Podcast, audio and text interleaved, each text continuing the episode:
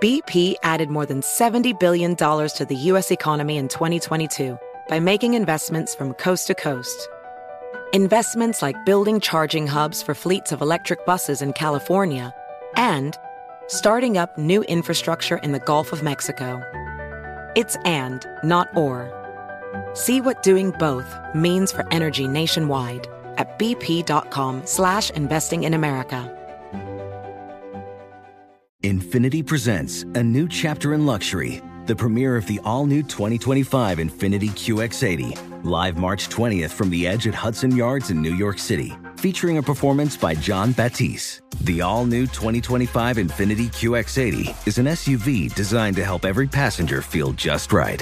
Be the first to see it March 20th at 7 p.m. Eastern, only on iHeartRadio's YouTube channel. Save the date at new-qx80.com. Don't miss it. 2025 QX80 coming this summer. Farm to store in days, not weeks. That's 80 Acres Farms. Did you know most salads travel over 2,000 miles to reach your plate? But not 80 Acres Farms. Their crisp salad greens and herbs are food less traveled. They stay fresher for longer in your fridge. My salad lasts all week long, which means less food waste and easy meal planning. Oh, and did I mention there's zero need to wash these greens? Because 80 Acres Farms uses zero pesticides. Visit 80acresfarms.com to learn more and find their salads and salad kits at your local Harris Teeter. Cable news is ripping us apart, dividing the nation, making it impossible to function as a society and to know what is true and what is false. The good news is that they're failing and they know it. That is why we're building something new. Be part of creating a new, better, healthier, and more trustworthy mainstream by becoming a Breaking Points premium member today at breakingpoints.com. Your hard-earned money is going to help us build for the midterms and the upcoming presidential election so we can provide unparalleled coverage of what is sure to be one of the most pivotal moments in American history. So what are you waiting for? Go to breakingpoints.com to help us out.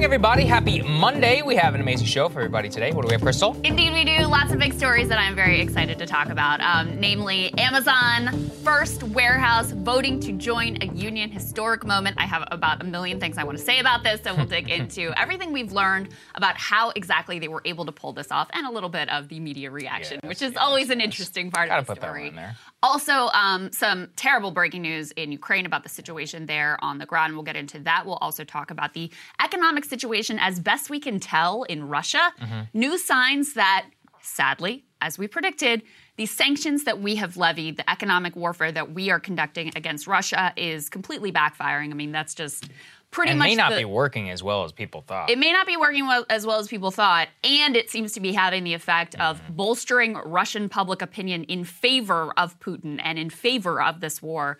So exactly the opposite of the outcome that you would actually want, but we'll dig into those details. Also, a new study that's kind of good and bad. It reveals that cable news, sadly, really does impact the way that people think about the world and think about politics. No question. The good side of that is that it also indicates that people's minds can be changed. So that's hopeful, because if you change their information diet, you can create a better political landscape. So we'll talk about that.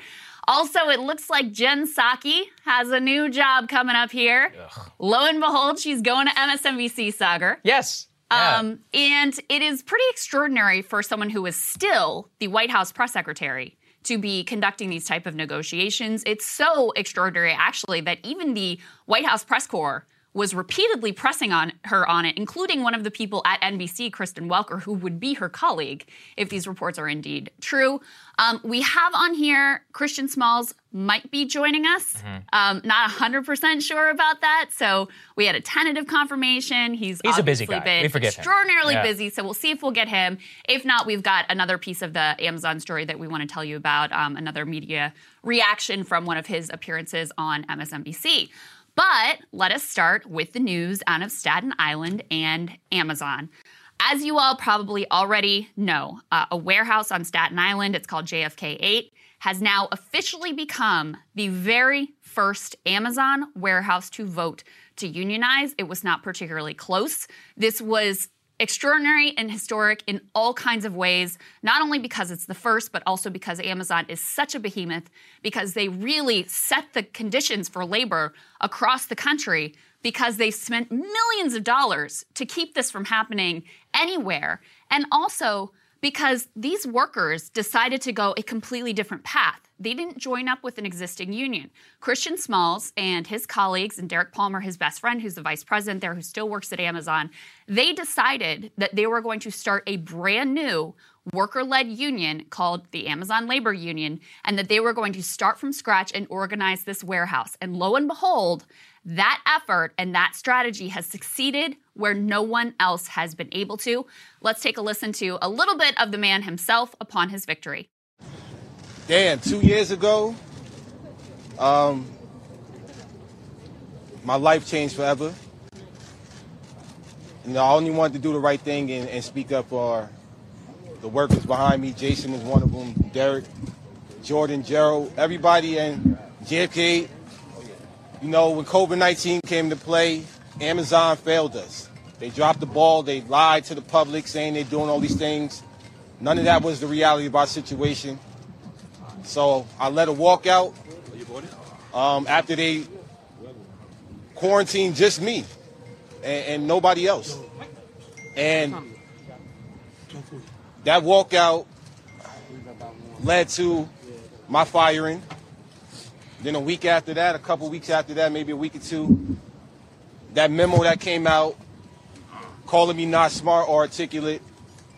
Ironically, they also said to make me the face of the whole unionizing efforts, which I had no intention at the time. Now, you guys probably all know the story that he's referring to there, but we've been interviewing Christian since he was fired from Amazon. Yeah, on and off for 2 years. For almost exactly 2 years ago was our first interview with him. And he said in that interview, I may have started a revolution, which is kind of incredible. Clearly, that was exactly what was going on. But so he was very distressed over the lack of COVID safety procedures. He was witnessing his colleagues getting sick. They weren't getting any information. They didn't have adequate PPE within the warehouse. And so he led what was actually very small walk down at the time. I think we may have even covered it here. Amazon retaliates against him, fires him, and then as if that wasn't bad enough, one of their top executives, in a memo that went out to all of the leadership, up to and including Jeff Bezos, says, hey, you know what we should do?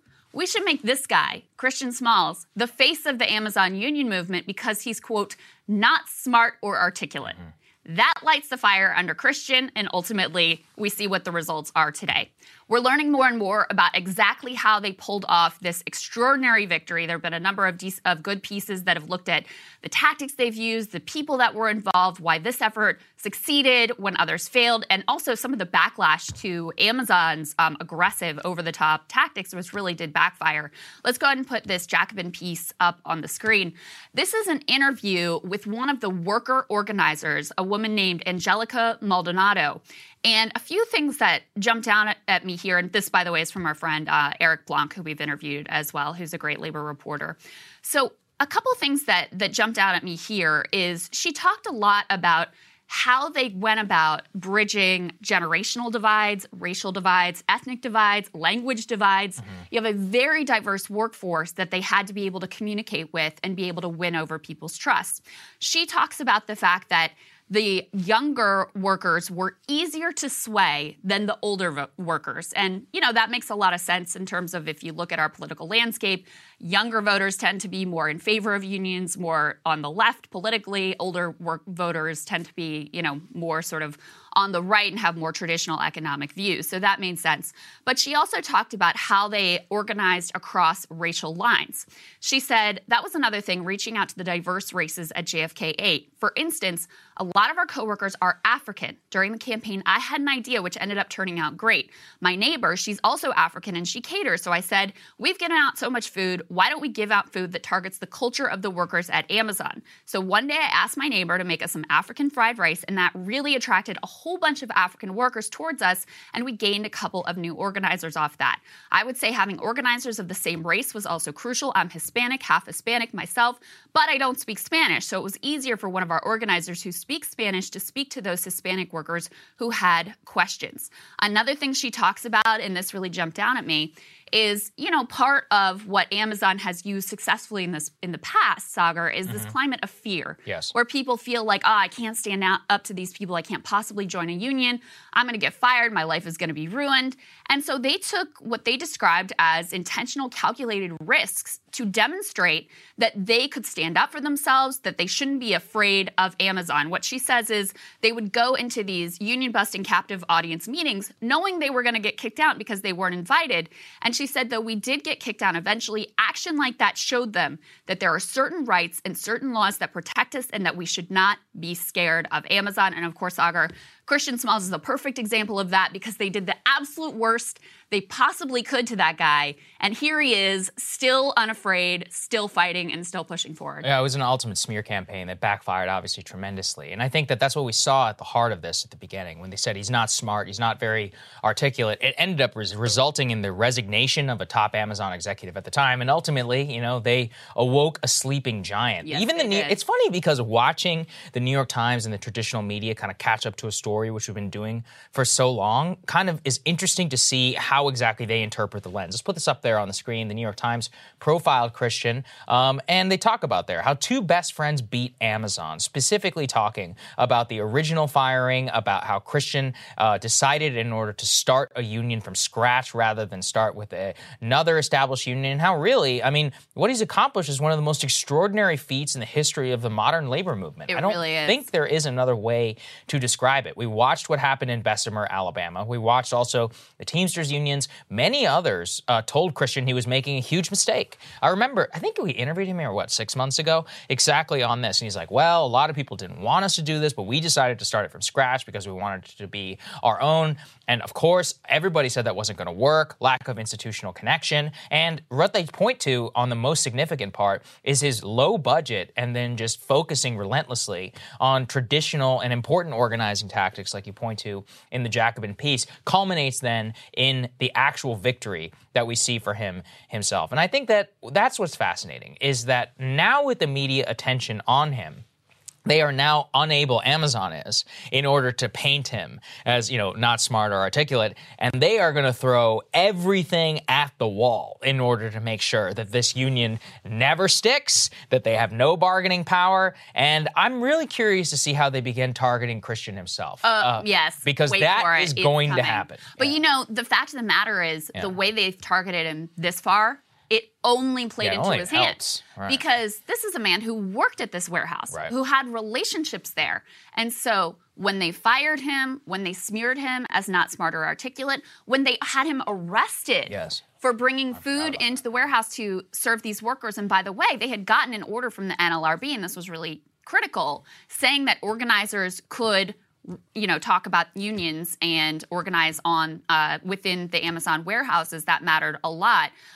There's a few other things from this New York Times piece that are really interesting, which lays out not just the smart strategy of Christian and Derek Palmer and the other worker organizers, but also some of the big missteps that Amazon made. Because as Jodi Kantor put it, the reporter on that story, while Amazon deployed an incident commander, the workers deployed Baked Ziti. So they were there. They were organizing at a bus stop that all the workers came to, that, you know, funneling into and out of work. They were serving food. They were hyper local, hyper like culturally competent with all the different diverse constituencies in this warehouse.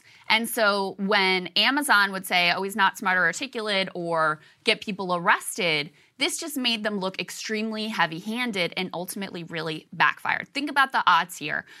Christian said that they spent about $120,000 overall in this effort. Let me tell you, that is peanuts compared to what normally goes into these things. He says, we started this with nothing, with 2 tables, 2 chairs, and a tent. Amazon spent more than $4.3 million just on anti-union consultants nationwide last year, just last year. And that's just scratching the surface of how much they spent to try to destroy this. There was one other incident they say here that was a big Amazon mistake. Reportedly, one of their anti-union consultants called the labor organizers, who are mostly black, thugs. And that also backfired and, you know, made the, and this has been reported to the NLRB too, made the workers feel like they were discriminatory against these organizers. All of this led to a situation where they quote a worker there, a woman named Kathleen LeJews, who's 41, who said she's not a big union fan, but she voted for the union to send a message to the company because she said, quote, the humanity at Amazon is gone.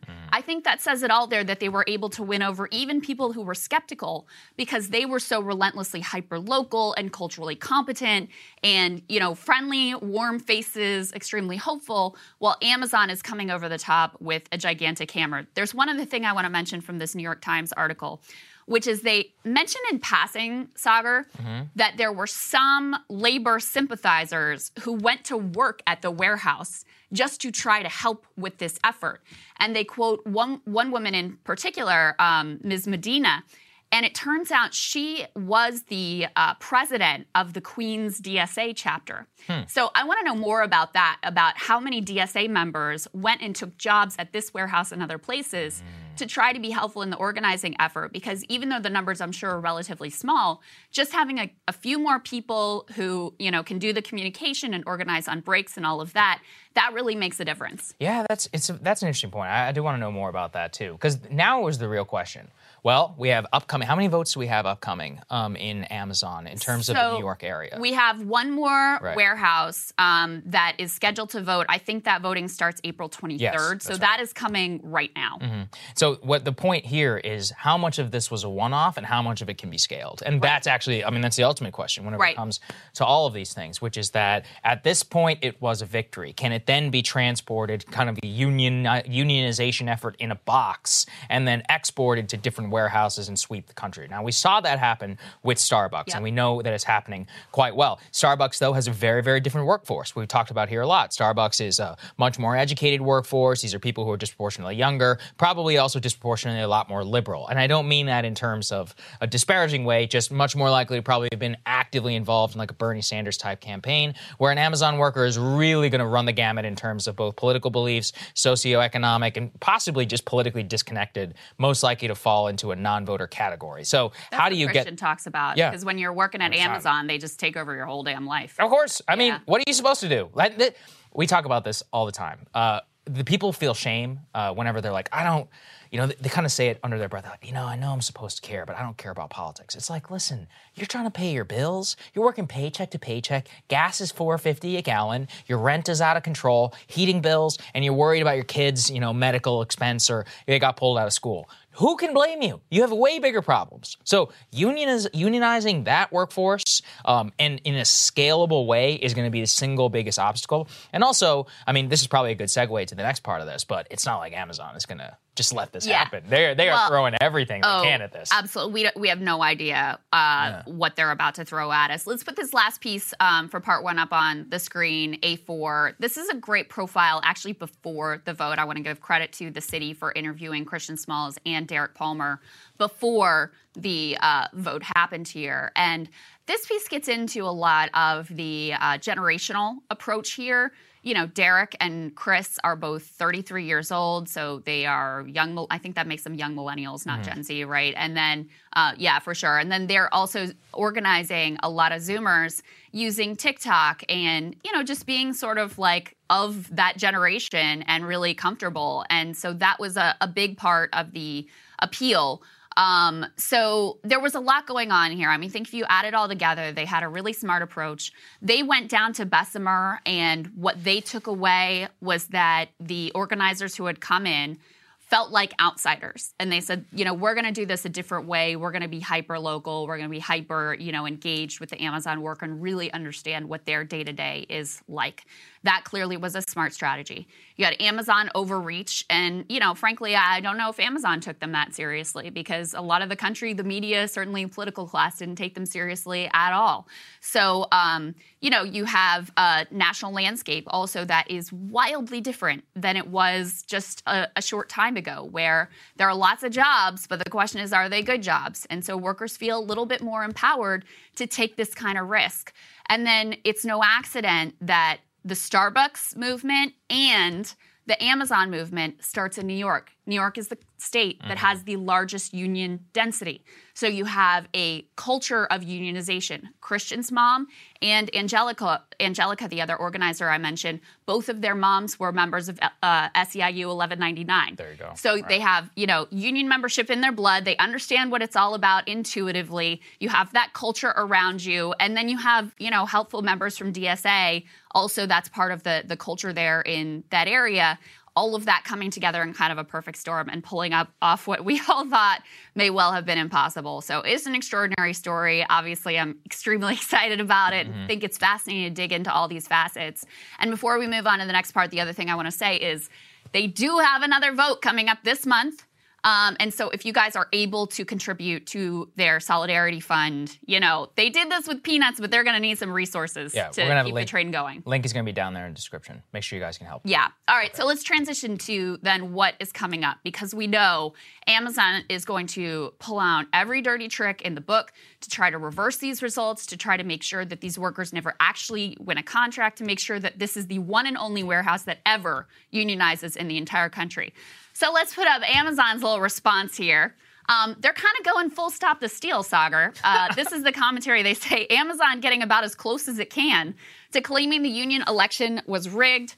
Let's put their statement up on the screen here. They say, I'm going to read this in full, guys, so leave this up for a minute. They say, we're disappointed with the outcome of the election in Staten Island, I'm sure you are, because we believe having a direct relationship with the company is best for our employees. We're evaluating our options, including filing objections based on the, and this is the key part, based on the, quote, inappropriate and undue influence by the NLRB that we and others, including the National Retail Federation and U.S. Chamber of Commerce, witnessed in this election. First of all, those are two groups that are consultants for Amazon, so these aren't like separate independent entities, and they're also extremely anti-union.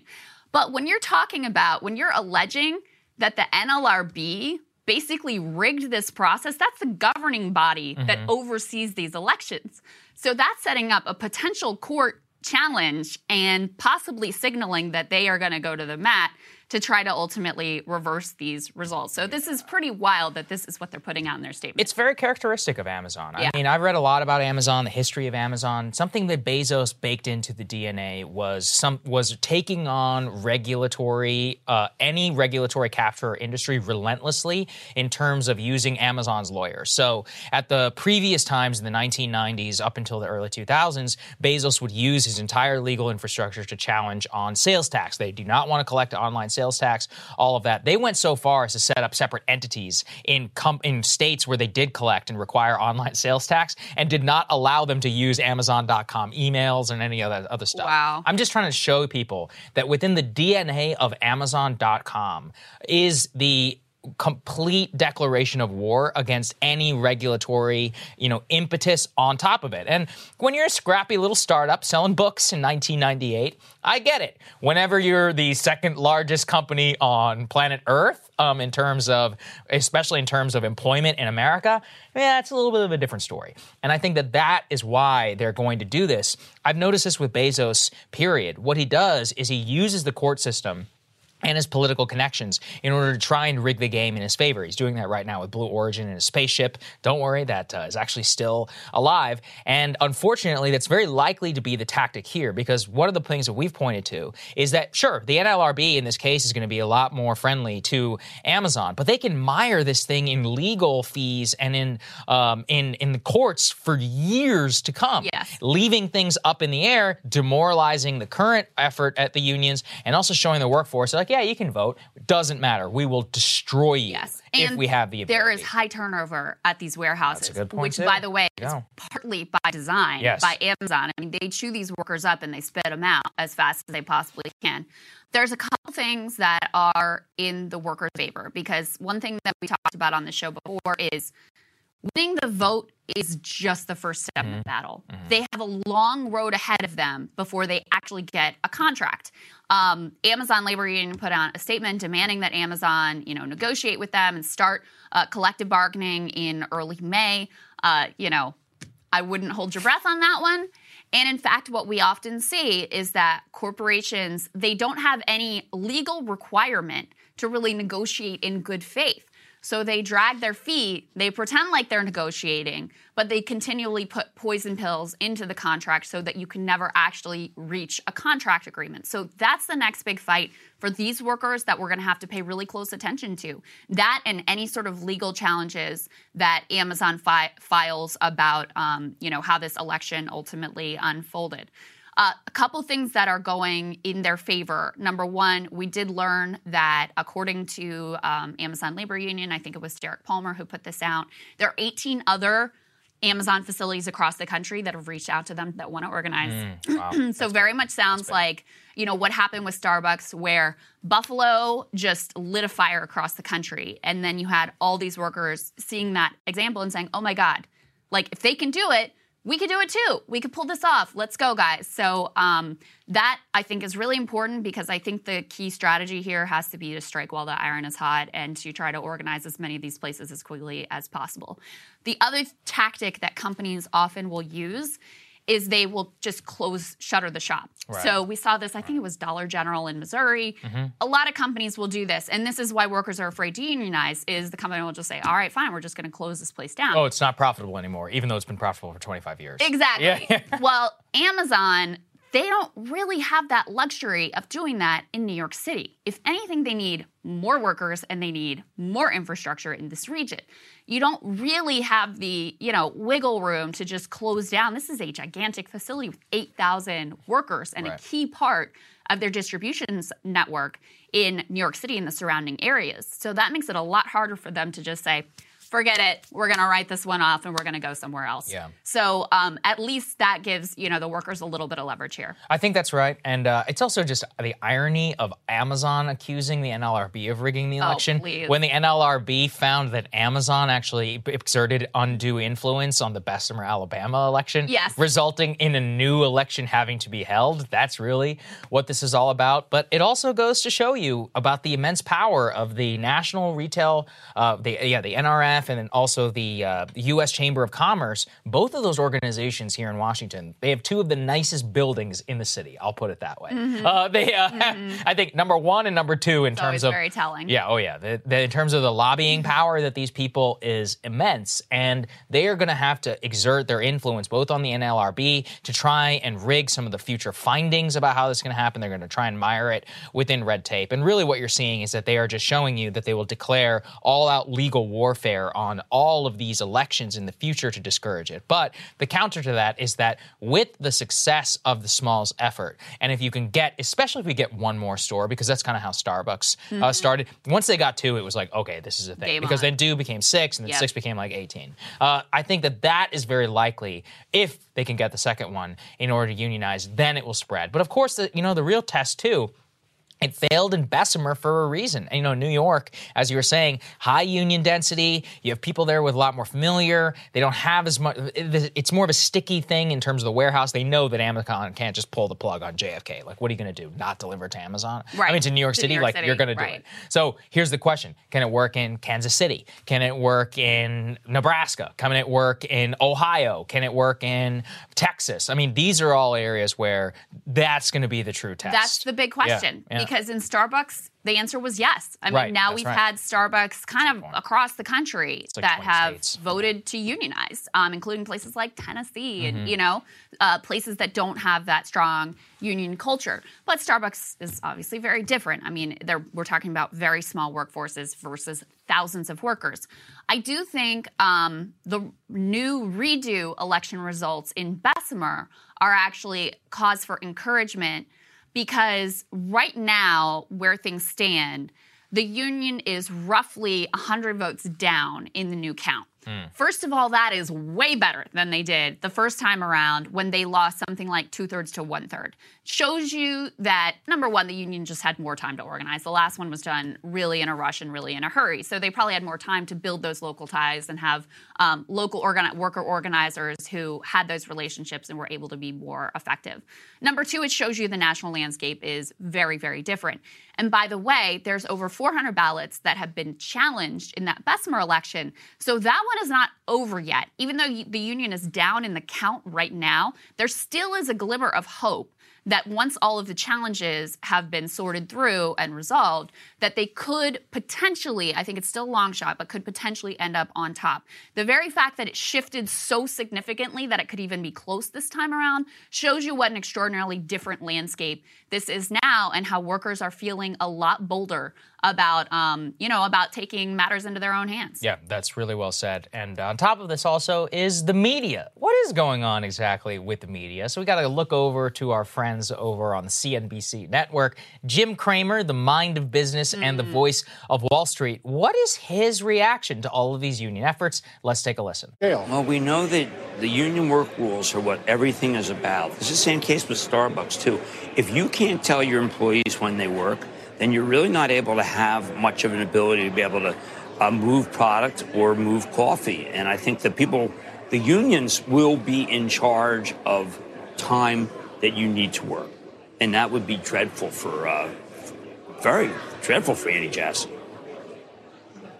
And that's just a U.S. picture, right? Yeah. They got Europe to think about as well. You know, look, one of the problems was, Starbucks does indeed have unionized places in the ones that they franchise. But if you can't control the work rules, no one wants to work certain shifts.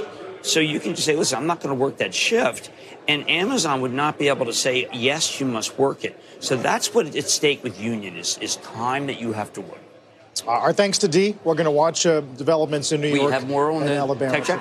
I imagine we will. Because she's doing amazing work. This is a very important story because one of the reasons why Amazon works so well is because people work when Amazon says you must work. Yeah. Wow. That's giving amazing. Up the game there, isn't he? Yeah, of course it is. And look, this is a guy who doesn't... He's accusing people of wanting to have probably exactly what he has. Nobody tells him when to work. He gets to choose his own hours. Probably only works a couple of hours a day in terms of whenever he's on the television. And then the rest is like comfy research in an office. I just find this maddening in terms of the way that they're reacting to this. Imagine that your boss does not 100% rule your life. Is that really the objection that we're having here? Yes, also, it's not like people... Also, Starbucks can incentivize people wanting to work terrible shifts by paying them more money. You could easily could do that. Yeah. You can incentivize your workers. And it's also not like these people are demanding not to work. They're demanding to have some say over the conditions of their work. These people are such hard workers. I mean, anybody go and watch a video of what it's actually like to work in an Amazon warehouse. Most white-collar folks, you would not last a single day in terms of the amount of weight they have to carry, the steps that they have to take, the health effects that come from lifting and putting things down. I mean, the sciatica and stuff that these people have to work through is unbelievable. Yes. And all they're asking for is, hey, maybe I want a 10 to 15, instead of a 10-minute break, I want 15. Because actually it takes me 7 minutes to walk to the break room, which means that after the time I've gone to the bathroom, I have like 2 minutes before I actually have to get up and go back to work. Could I have 10 minutes, maybe?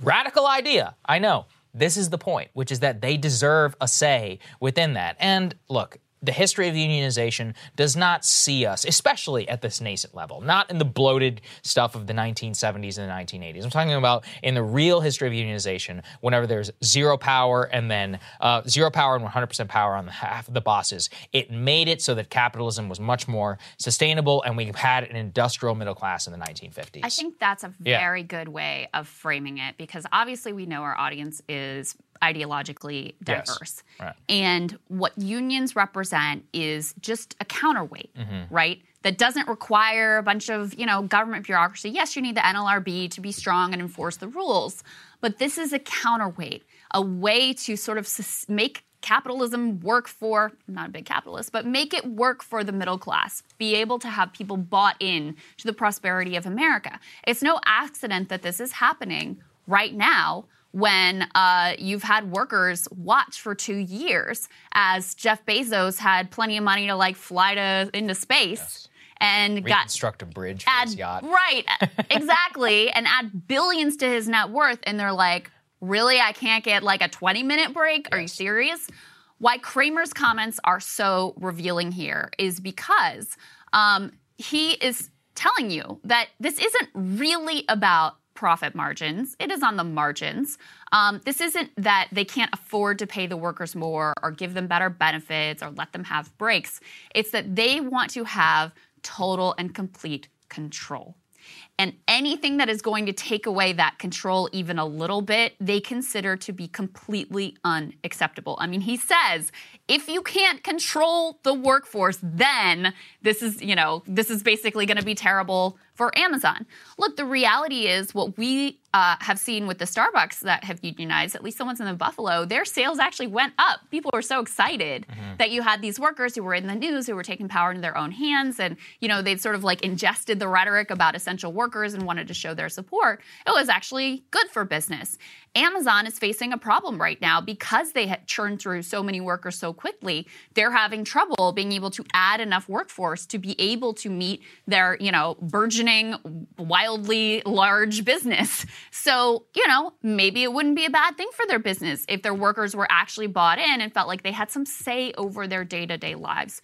Study after study shows that one of the key determinants of happiness is, you know, you need enough money to be able to do okay and meet your basic needs. But the big determinant is actually that you feel like you have control over your day-to-day. And that is exactly the thing that Amazon will fight tooth and nail to make sure that you don't have. We've talked here before many times about the way they track your every movement. Yes. Every single thing you do from the time that you enter that facility until the time that you leave, your whole day, your whole life, everything is governed by Amazon. And what these workers are saying, they have some specific demands in terms of wages and benefits they want to see. But what they're really saying here is we deserve to have some democracy within our workplace. We deserve to have a say in what is going on here. And you can't call us essential and then treat us like we're garbage. Yeah, I mean, look, Amazon just, this is March 9th, so less than 1 month ago, announced a 20-to-1 stock split and bought back $10 billion of its own stock just to juice the price and make all of its executives very wealthy along with its shareholders. Yep. Bezos himself could give up all of the wealth that he just earned in the last 2 years. I'm not proposing something radical. He went from 100 billion to like 200 billion. And I'm not saying give up as in the government forced him to. If he just did it voluntarily, does he really need that extra $50 billion? Could have given everybody at the company, including the workforce, a massive raise, healthcare, benefits. And ask yourself this, too. In terms of the market cap of Amazon, bad press and all that, wouldn't that be the immense show of faith that would stop the unionization efforts in its tracks? Yes, but here's the truth. They care so much about that extra $50 billion on top of the $100 billion and the extra billions to the executives or millions to the people in the C-suites that they are willing to fight this tooth and nail just so that they can enrich themselves and the shareholder class. Well, this is the absolute truth. Like, it's right there in terms of buying back their own stock while fighting the union effort hand and foot. They tried to increase. They did. They upped their wages and they upped some benefits in response to increasing worker dissatisfaction and some of these union drives. It didn't work. Yeah. Because ultimately, there is no workplace in America where you are more controlled, more surveilled than as an Amazon worker. They are at the bleeding edge of all of this wearable tech so that they know exactly where you are, exactly how many seconds it took for you to pack that box or pick that item. And so even though, yes, they, you know, upped some of their wages, upped some of their benefits, workers, what this is really a fight over ultimately is control. One last note here on the media response. So we highlighted for you the New York Times, I thought had a very good and interesting write-up, of what ultimately went down here. Some of the other sort of mainstream, like, news outlets of that ilk had similar pieces. I went and tried to look through cable news to see what they were doing. And the answer was, like, basically nothing. As far as I could tell, Fox News, the only aspect of this that they covered was, like, me fighting with AOC. Oh, cool.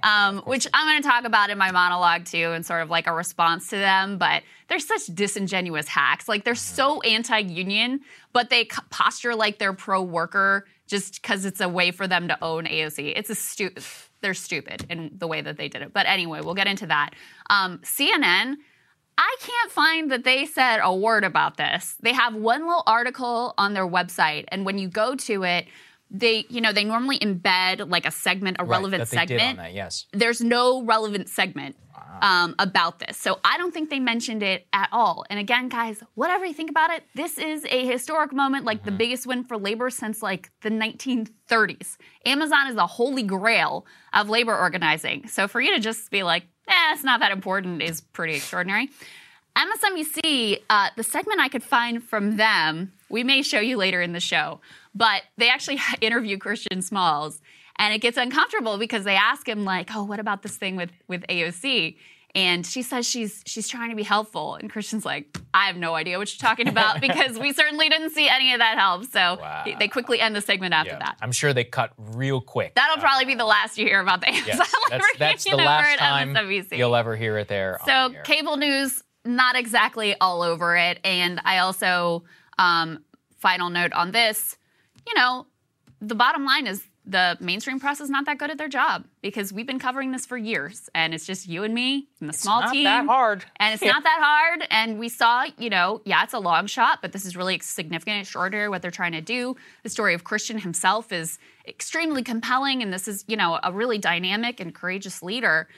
And so, you know, they just totally missed the boat on something that is extremely impactful and profoundly interesting and really relevant to their audience, and they're just nowhere to be found. I actually remember how that came about. We did the segment about Christian getting fired. He saw it, he tweeted about it, DM'd him, and booked him for the show. It was literally that simple. So, you know, guys, it's not that hard. Cable news bookers, they spend they have a much, much, much bigger budget. Their budget for booking is bigger than the budget of this entire show. Oh, yeah. And yet, by they are orders of magnitude. Yeah, by literally orders of magnitude. And they are still unable to bring you the most important stories. Look, that's just really the name of the game, and that's why we do what we do here. And we, of course, thank the people who support us to enable that type of journalism. Absolutely. Let's move on now to Ukraine, obviously. Actually, it's been nice to not have to open the show with Ukraine to actually bring some people some good news. But let's get to how exactly things are faring on the battlefield and any of the bigger diplomatic updates. So our friend at SimTac continued to have some of the best maps in the game here. Let's put this up there on the screen. So in terms of what's happening with Kyiv, that's where we're going to focus the bulk of our attention. There's been a lot made. Are they withdrawing? And is it strategic? And did they plan it all along or not? So the Ukrainian military has managed to secure some of these territories northwest of Kyiv, up near the Belarusian border, and Ukrainian forces continue to clear individual localities behind the withdrawing Russian forces. You can see, for those who are watching just on the screen, those red arrows up into Belarusia and into Russian territory. Now, at the same time, though, that doesn't mean that there isn't an offensive all the way in the eastern part of the country, predominantly around the Donbas region, which is where a lot of the trouble has started. Now, before we get to the specifics of that, Michael Kaufman, the analyst that we both deeply respect, had two long threads on the context of where the war is that I think are really worth parsing and going through for everybody for trying to understand what's happening. Let's put this up there on the screen, please. Which is that what Michael points to is that in terms of the map and the progress of forces, he says that it kind of splits the difference here, which is that it seems certain that the Russians definitely did want to take Kyiv, but that doesn't mean that they have not still the ability in order to fight to some sort of stalemate or in order even possibly offensively in the Donbas region. Really what he points to is that Putin has put himself into a real bind. And the reason why is that the bind has been made by Putin calling this a special operation. And by calling it a special operation, he's only been able to bring some of his ultimate force to bear. The problem is think of it this way. Russia is fighting this war with 15 to 20% of its operational capacity. However, the Ukrainians are fighting this with 100% of their operational capacity, both in terms of war, also in terms of civilian buy-in. Put the next thread up there, please, on the screen. And we'll have links down there just so everybody can go and watch it. What I find is the most important thing here that Michael points to is that for Putin, in order to, quote unquote, scale up operations, here's what he has to do. Russia can get more battalions, but Without a national mobilization, its ability to pursue the war beyond the Donbass looks very circumspect, and it can't get more units quickly. Right now, the Russian military has to fight largely with what it has managed to put together. That's a problem for when you want to conduct a national-scale military operation on the entire country of Ukraine, which is the largest country in Europe. A lot of people forget that. Yeah. So what it means is that the limited war aims could be, and again, this is a big could be such that what the Russians want to do is retreat / focus all of their efforts on securing the Donbass region in the eastern part of the country in order to then get concessions from Zelensky in terms of a neutrality declaration. Yes, we're going to give you Donetsk. And they may not say it, but they're not going to fight over it. Yes, we will officially recognize Crimea, kind of with a stalemate that we actually were in. And then maybe we can just see some sort of ceasefire come about. But I found those two threads very revealing. In number one, that the Russians, because they've hamstrung themselves by not declaring this a war, declaring it a special operation, they really are not able to bring the full force of military power to bear. And number two, that politically it's dicey in terms of whether Putin could pull off the full-scale national mobilization. It reminds me a lot of past Russian campaigns. Afghanistan, Finland, and more sold to the public in much the same way. Unless you have total buy-in, it's not really capable of fighting it fully to the extent that you need to, which is why they were able to do that when Hitler invaded. Yeah, so you have a couple of things going on. First of all, it's very clear you now have a refocusing of the fight in the eastern region of Ukraine. There was a sort of counter-take that we brought you last week of perhaps it was always intentional that the threat to take Kyiv was kind of like a fake-out move. Right. I'm not sure if I buy that, but that is an alternative interpretation. I think it's worth hearing. Yeah, it's worth putting out there that that's an alternative interpretation. Most analysts, though, are saying that basically, look, they haven't been able to achieve their maximalist political aims here. So now they're focusing on their sort of core strategic objectives, and that, the Ukrainian forces, they have fought extraordinarily well, and they've been supplied with, incredible amounts of weapons by us and by the West. But they've sustained losses as well. And so now the fight moves to eastern and southern Ukraine, and we'll see what this next phase of the war ultimately looks like. You have a very difficult political bind for Putin, as you laid out, because he hasn't been honest at all with his public about what this is. And so it makes it very hard to go to them and say, we've got to mobilize for a war effort, when they're like, what war? Yes. This is, right? They're like, no war. What are you talking about? There's no war. So that's his bind.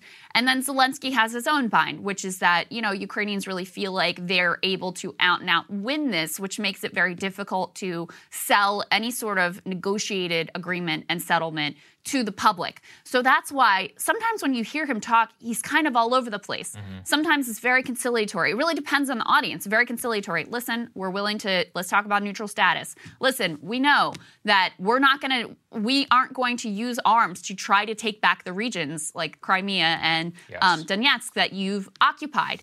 And sometimes you hear the language, which you did this weekend on the Sunday shows, of this is a genocide and we've got to be all in and we're not going to give up an inch of territory.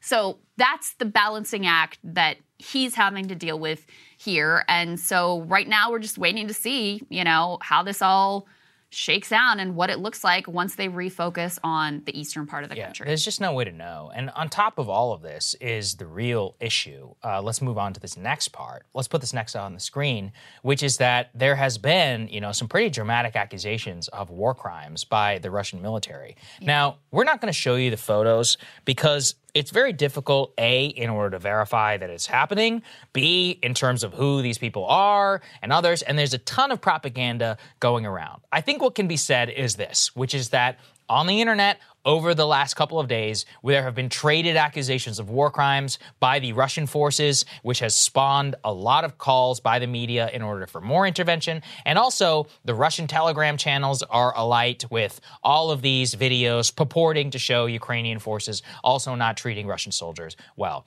I'm going to err on the side of, frankly, believing both of them, which is not going to please a lot of people. And the reason why is war is hell.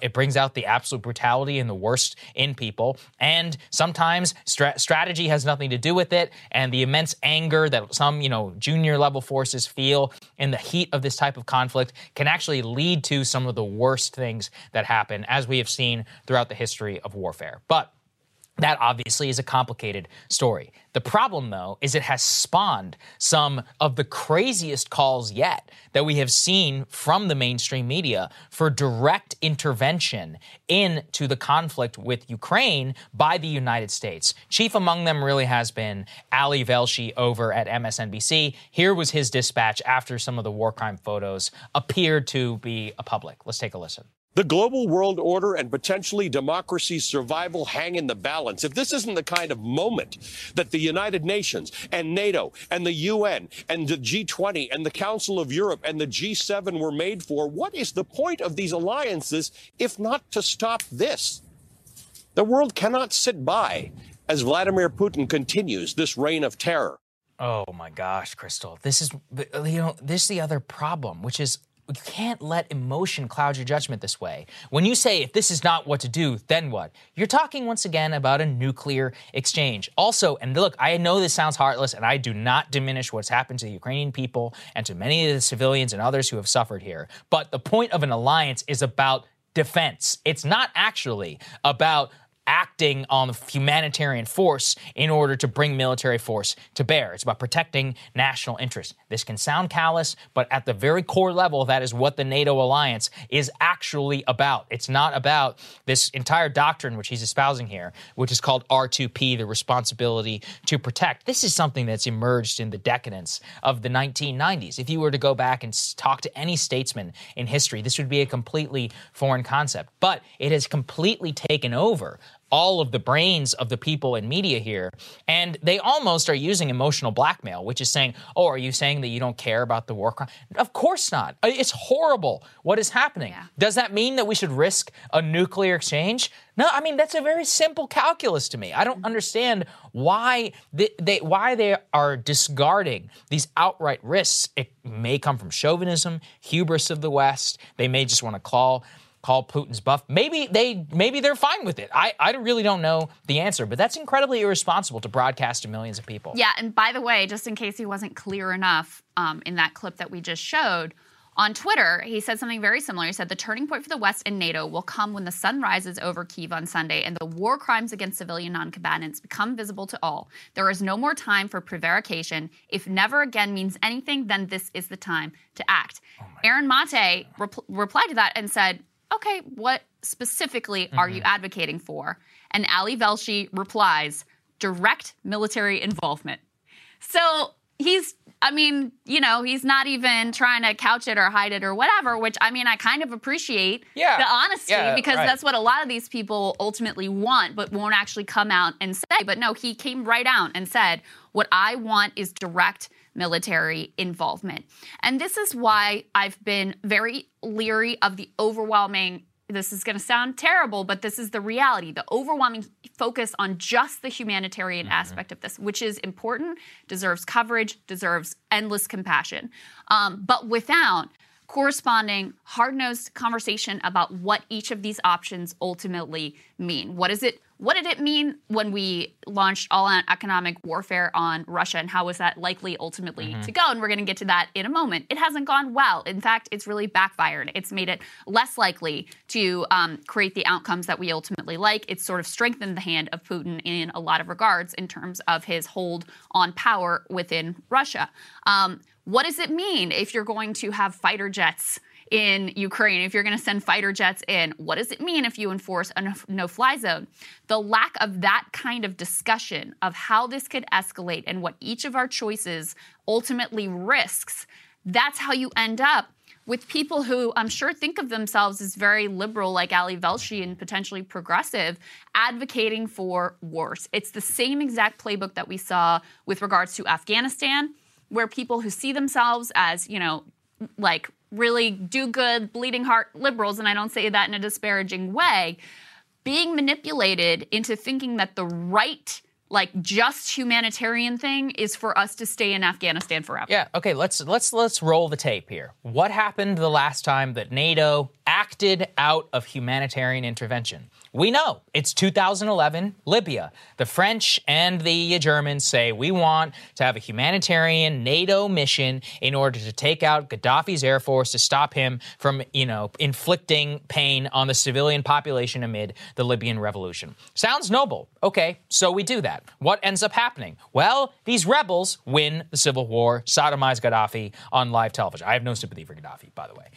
But that's what happens. So we have a cheer. We think this is all going to work out well.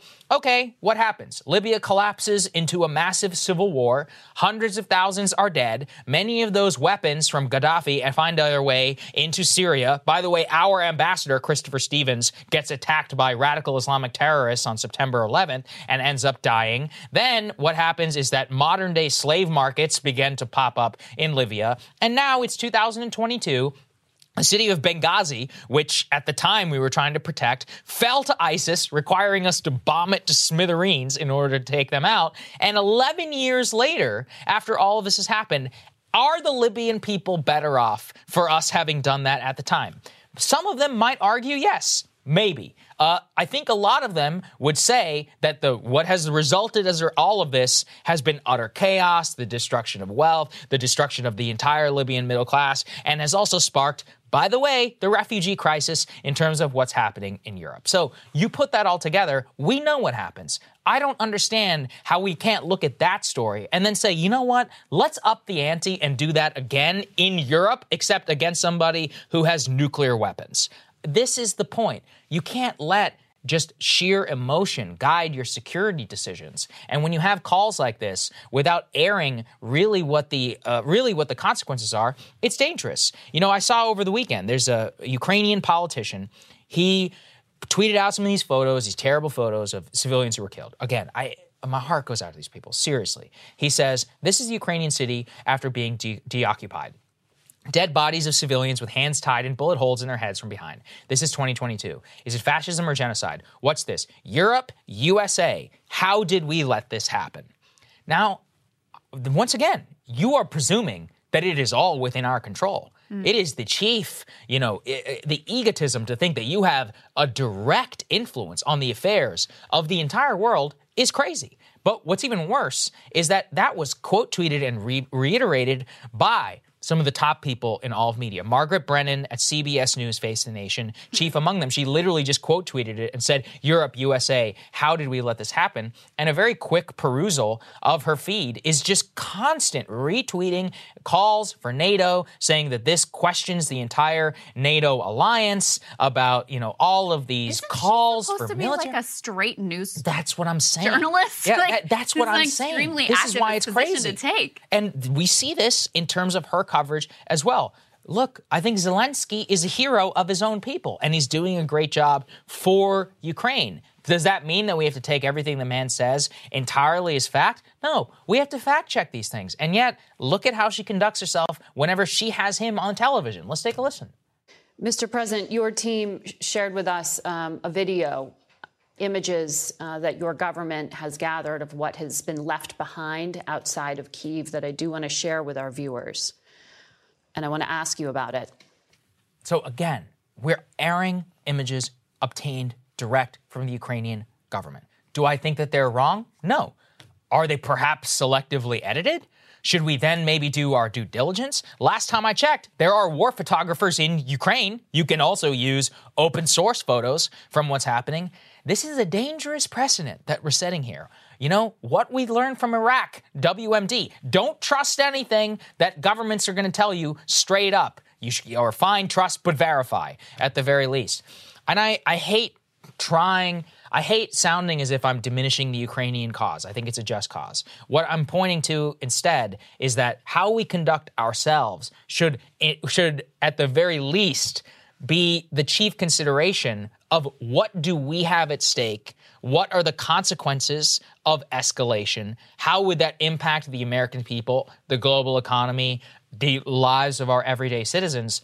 all of that is being pushed aside by our current mainstream media. And I do think that Biden really gave up the game when he admitted that their real goal was removing Putin from power. Not through, I don't think that there are, you know, many people within the administration who are pushing for like a direct war on Russia, but they are foolishly deluding themselves into thinking that they can bring enough pressure to bear internally within the country that his regime will fall. And again, we're about to tell you why that whole approach has completely backfired.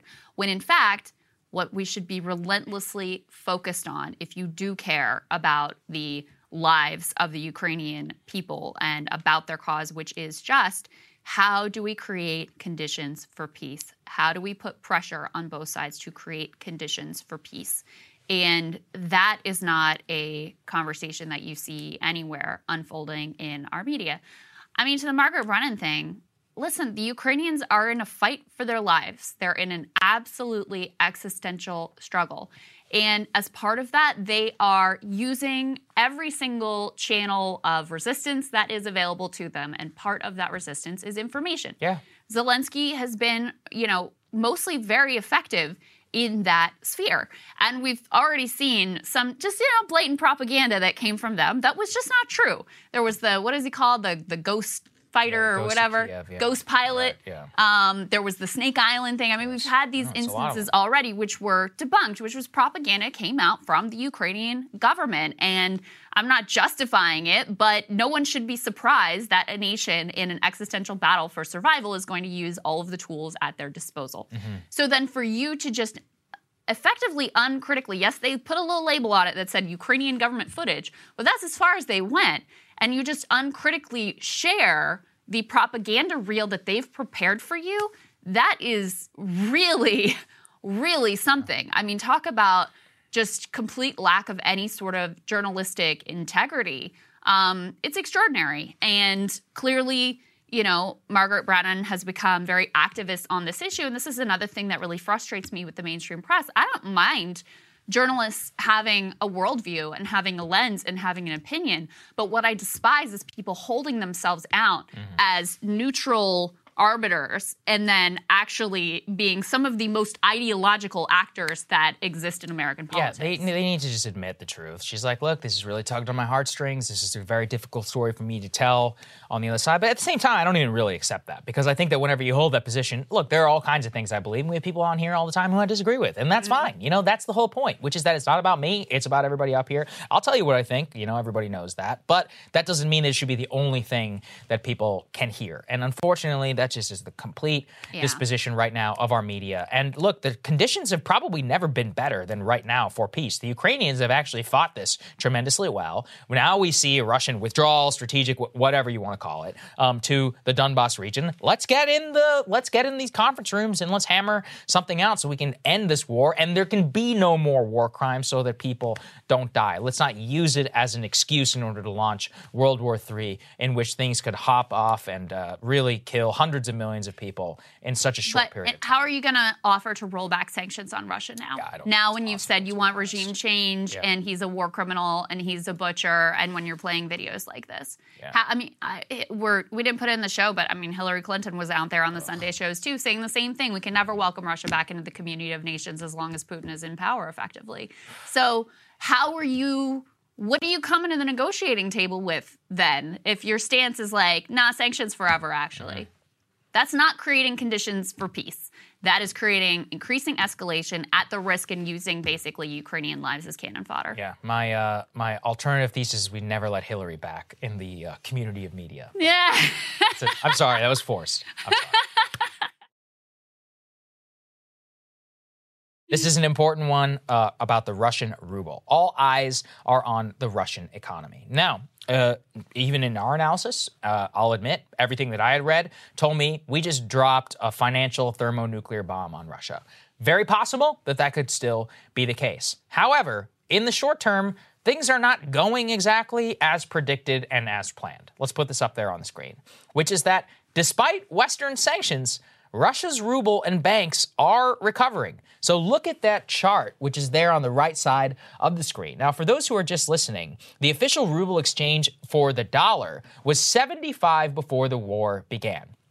It plunged to 120, obviously. Then, though, in the period of the next month, it has climbed from 120 back up to 84. So down, to be sure, certainly in terms of where it was previously. But, Crystal, I don't think that that was the picture that was painted for the American people and for the world in terms of the long-term impact of the actual economy. And on all sides, we are beginning to see some strength on the part of the Russians. Let's put this up there on the screen. Russia's Gazprom has actually exited German business amid the crisis in energy ties. Now, it's not the other way around. It's not the Germans who are pulling out of the deal. It's Gazprom saying it is quitting its business in Germany. And the reason why is very clearly some of these sanctions, and it is a move by the Russian government in order to put the squeeze on the Germans who have left themselves tremendously vulnerable in terms of natural gas. There's another piece they mentioned here as well, though, which is that a German business daily had just reported on Thursday that the German economy ministry was considering nationalizing both Gazprom and Rosneft units in the country amid concerns about the security of energy supply. So Germany was considering taking their assets, basically nationalizing it.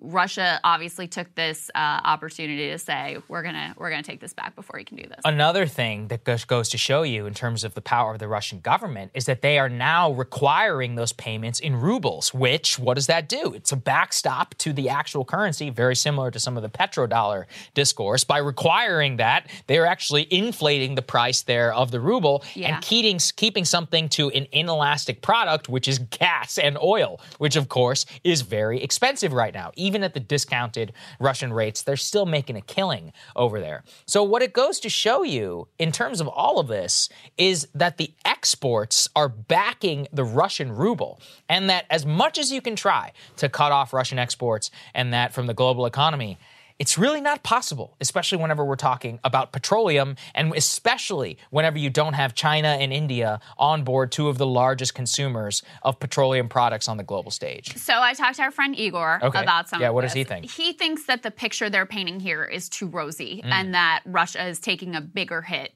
than, than this article was ultimately projecting or as reflected in the exchange rate of the ruble at this point. Possible. And basically what he was pointing to, and this makes some sense to me, is that Russians follow the strength of the ruble very closely. So this would be a metric that everybody would kind of be paying attention to. And so Putin has engaged in sort of extraordinary lengths to prop up the value of the ruble. One of the things that the Washington Post mentions is that the central bank in late February began requiring exporting companies to exchange 80% of their hard currency revenue for rubles. That created new demand for Russia's currency, as you said, also demanding payments in rubles. So he's using these sort of extraordinary measures to help artificially prop up the value of the ruble, and that helps to hide some of the economic calamity. Right. I think it likely still is not as extreme as what was projected. And then this is the other important piece of this, which is that not only has the economic fallout not been what was ultimately anticipated or projected, but the sanctions we have levied are really backfiring. They're doing exactly what, they have done in Iran, North Korea, and Cuba, and Venezuela, and all these other places that we tried to do this, which is it's actually strengthening the hand of the regime. Yeah, it's terrible for the people. It's very hard on the people, but ultimately the regime stays in power. Let's go ahead and put Ross Douthat out here, had a good piece on this. This is as bold as you could be in the New York Times in proclaiming effectively that our sanctions have been foolish and have backfired. He writes, Putin is losing in Ukraine, but he is winning in Russia. He said, yes, failed wars sometimes bring down authoritarian regimes, like in Argentina after its misadventure in the Falkland Islands, but externally imposed sanctions, economic warfare often end up strengthening the internal power of the targeted regime. In the short run, they supply an external scapegoat, an obvious enemy to blame for hardship instead of your own leaders. In the long run, the academic literature suggests they make states more repressive and less likely to democratize. He closes by saying, no, if we intend to make economic war on Russia for a generation, we should be clear-eyed about the calculus. In the hopes of making a dangerous great power as weak as possible, we will make it more likely that Putinism rules for decades and that Russia remains our deadly enemy for as long as anyone can reasonably foresee. Is that the outcome that you were sold? And is that the outcome that you ultimately want? Because that is what these indiscriminate sanctions that hit the entire population, that's the reality they're creating. Another thing that Ross points to, and I think is really important, is that in the previous era, Putin was not the only game in town. And you saw this by oligarchs gallivanting all around Europe, having business in London. I mean, they even made jokes in London. They're like, oh, this is little Moscow, you know, in Cyprus, all over Europe. Anytime you travel, some of the richest people that you'll find, even New York. I mean, a lot of these people are Russian. And they're using their capital, usually ill-gotten, and washing it through legitimate Western financial institutions. Well, what Ross points to is that with the total declaration of economic war on Russia, he has actually united the Russian elite in a way that has not existed under his entire tenure in office, because now Russians understand the only way to survive is Putin. We have to support Putin because we have no other options available to us in the global economy. For every, one oligarch that might say one thing, the rest of them are 100% behind him. They have no other ability in order to maintain wealth, Crystal. Right. So when you consider that, you've united the Russian elite. The history of Russian revolutions, both the Tsar and the Bolshevik Revolution, also the Soviet Union, is when the Russian elite abandoned the political project. Unfortunately, in Russia, the history of Russia tells us that what the peasant class or the normal worker wants there really doesn't matter all that much. Yeah. And Igor, told us, he's like, yeah, the people want the war to end, but it doesn't really matter. Doesn't matter. Not relevant. Right. And so we've actually united the entire Russian elite against us and towards Putin. And he could die tomorrow, and I think some form of his regime would still endure for decades. Possibly that's essentially someone even worse. Yeah, possibly. I mean, that's the kind of conditions we're creating right now.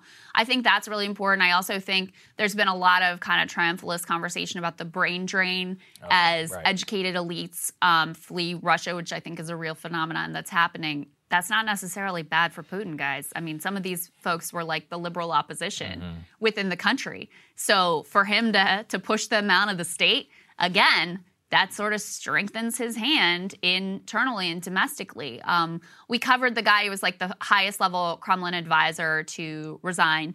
He'd been I'm blanking on his name because I'm terrible at remembering names, but he was like the architect of the 90s era neoliberal reforms. He essentially architected the oligarchic system in Russia. He was very well known. And he kind of been kept in place in a high level as more of like a figurehead and a token and a symbol than having any actual power. But, that guy left, and that's emblematic of how the sort of more liberal opposition wing is. The ones who aren't down for it, they're leaving, and that leaves in place is the ones who are sort of like hardliners and down for the cause, or have decided they have to be down for the cause because their wealth depends on it. Yeah, that's just an honest conversation about how things are actually going there. Yep, and once again, one that you're very unlikely to hear in mainstream press, even though we really need to understand, because we rushed into all of this, what the consequences of our actions ultimately are, and have a clear understanding of what are our policy goals. I mean, we don't even have honest talk from the Biden administration about what our real goals here ultimately are. So that's why this matters. All right, this is an interesting study that Matt Iglesias is writing about that kind of caught our eye about the impact that cable news has, which I guess was a good segue that I just provided there for us.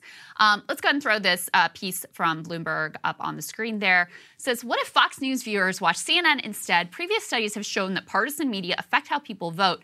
A new study shows they also affect how people think. So I'm going to give you some of the details, but the TLDR is that cable news matters. It really does shape public opinion and how people vote. But the good thing about that is that also means that, hey, people's minds can actually be changed if you have a better information ecosystem. And to me, that's a very positive thing. So here's the details of this study. What they basically did is they took people who were religious Fox News viewers and they paid them to watch only CNN, and they had an enforcement mechanism to make sure they weren't sneaking in their Hannity on the side. And what they found is CNN and Fox covered different things during this happened in September 2020. But the audience of committed Fox viewers, which started the month with conservative predispositions, they actually changed their minds on many issues.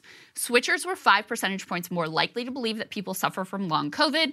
and 6 points more likely to believe many foreign countries did a better job than the U.S. of controlling the virus. They were 7 points more likely to support voting by mail. They were 10 points less likely to believe that supporters of then-candidate Joe Biden were happy when police officers got shot. They were 11 points less likely to say it's more important for the president to focus on containing violent protesters than on the coronavirus. And they were 13 points less likely to agree that if Biden were elected, we'll see many more police get shot by Black Lives Matters. And there were a couple of stories that broke during that time that basically Fox News sort of like memory holed and didn't talk about, and CNN did. Mm-hmm. So they also showed awareness of those stories where the Fox News viewers didn't. And one of the things that he says switchers changed their mind about was Fox News itself. They became more skeptical that Fox would cover a story that reflected poorly on Trump, even if it were true. I think that's actually really important because it reveals their eyes were, I'm sure they still didn't love CNN. Yes. Like they saw CNN for the fraud it was. Yeah, but it also opened their eyes to, oh, I'm being sold propaganda over here as well. Iglesias concludes by talking about how, you know, Republican members of Congress and Republican elites, they will go on any platform to sell their message to the American people. And Iglesias, who's, you know, center left, he basically makes the case, we got to stop with this whole, like, I can't believe that you're, like, validating or platforming by going on Tucker Carlson and going wherever.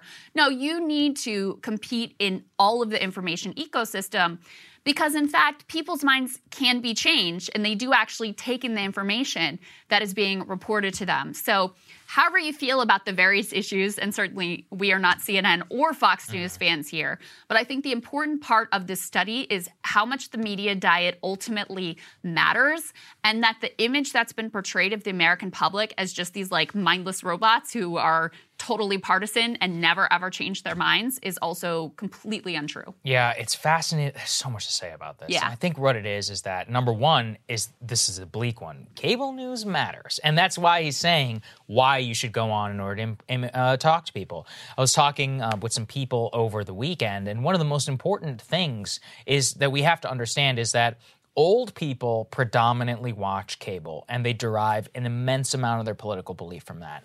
That's a flat fact. It is not changing anytime soon. And also, old people vote. This is why cable, this is why if you're younger like me, you feel like you're living in a bizarro clown world because you're like, how can only 10 million people watch cable news and yet it rules our entire discourse? Well, the law of disproportionality is what impacts if those people are the ones who are most likely to vote, especially in a party primary, then you can actually have 10 million people who rule the entire country of 335 million.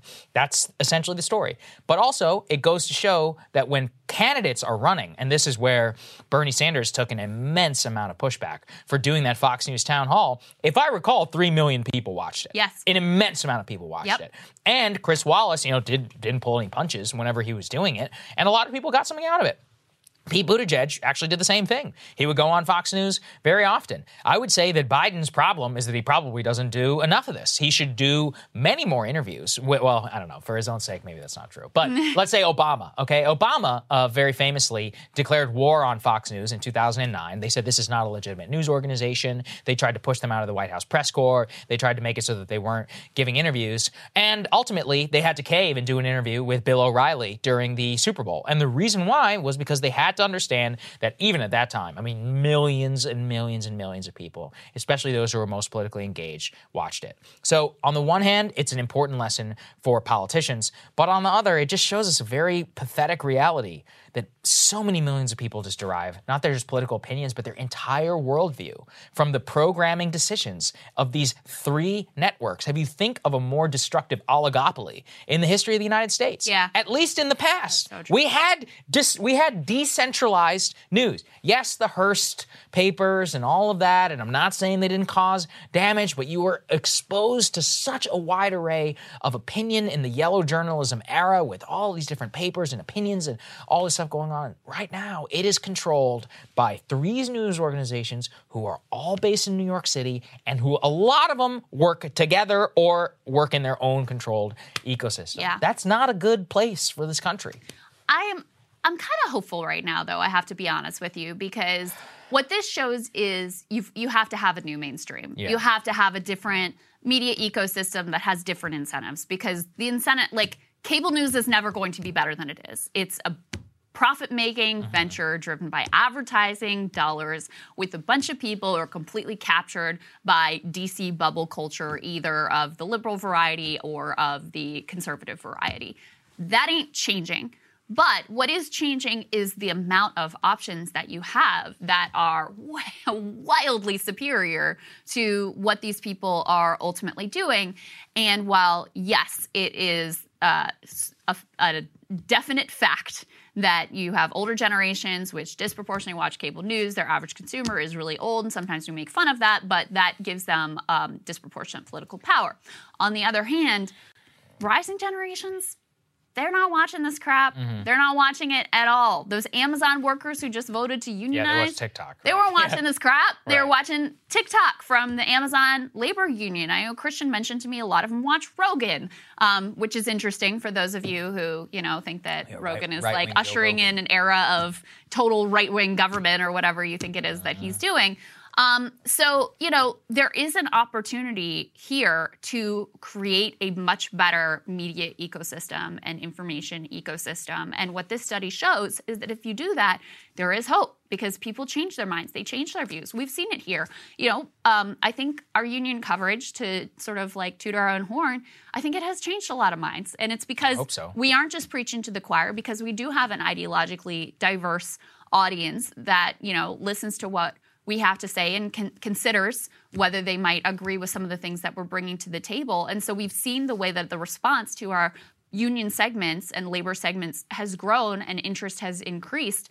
So it just, again, demonstrates the fact that, you know, people are open-minded, they do think things through, they can have their minds changed, but you have to actually have the information in front of them. And so the union movement is a perfect case in point. There was some coverage, extraordinarily, which is very rare, of some of the strikes that unfolded this year. But like this Amazon effort on cable news, completely invisible, completely buried, even though this is the most extraordinary labor victory that we've had since the 30s. The Starbucks workers, they've gotten a little bit of coverage, but again, this is an incredibly like turning point for the labor movement.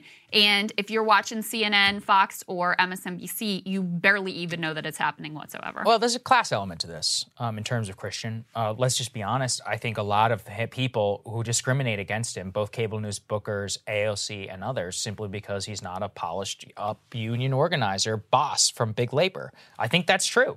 I also think it's true in terms of the new form of media. I mean, the number one way they like to denigrate, somebody quoted me in The Atlantic over the weekend, and of course, every single time, podcaster, Sagar and Jetty. Okay, I mean, sure, that's true, but they use this terminology, and I've come to embrace it, of, you know, they try to denigrate you. Would they refer to Margaret Brennan or somebody who has a similar size audience in that way? No, I mean, not at all. They refer to them as a news host over some sort of more neutral language. That's fine, but it just goes to show you, again, that there is a denigration of the form of media that you and I are participating in right now. I mean, one of the ways they've come after us in the past, YouTubers, Crystal Ball, and Sagar and Chetty. Yeah, I feel like podcast is like one notch above YouTuber. It's even more like you're totally silly and irrelevant. Exactly, like, oh, YouTube, oh, YouTube. And it's like, well, no, actually millions of people watch YouTube, and is there a real substantive difference between somebody who's watching YouTube and cable? The answer is yes. The YouTube viewer is actually 10 times more engaged than some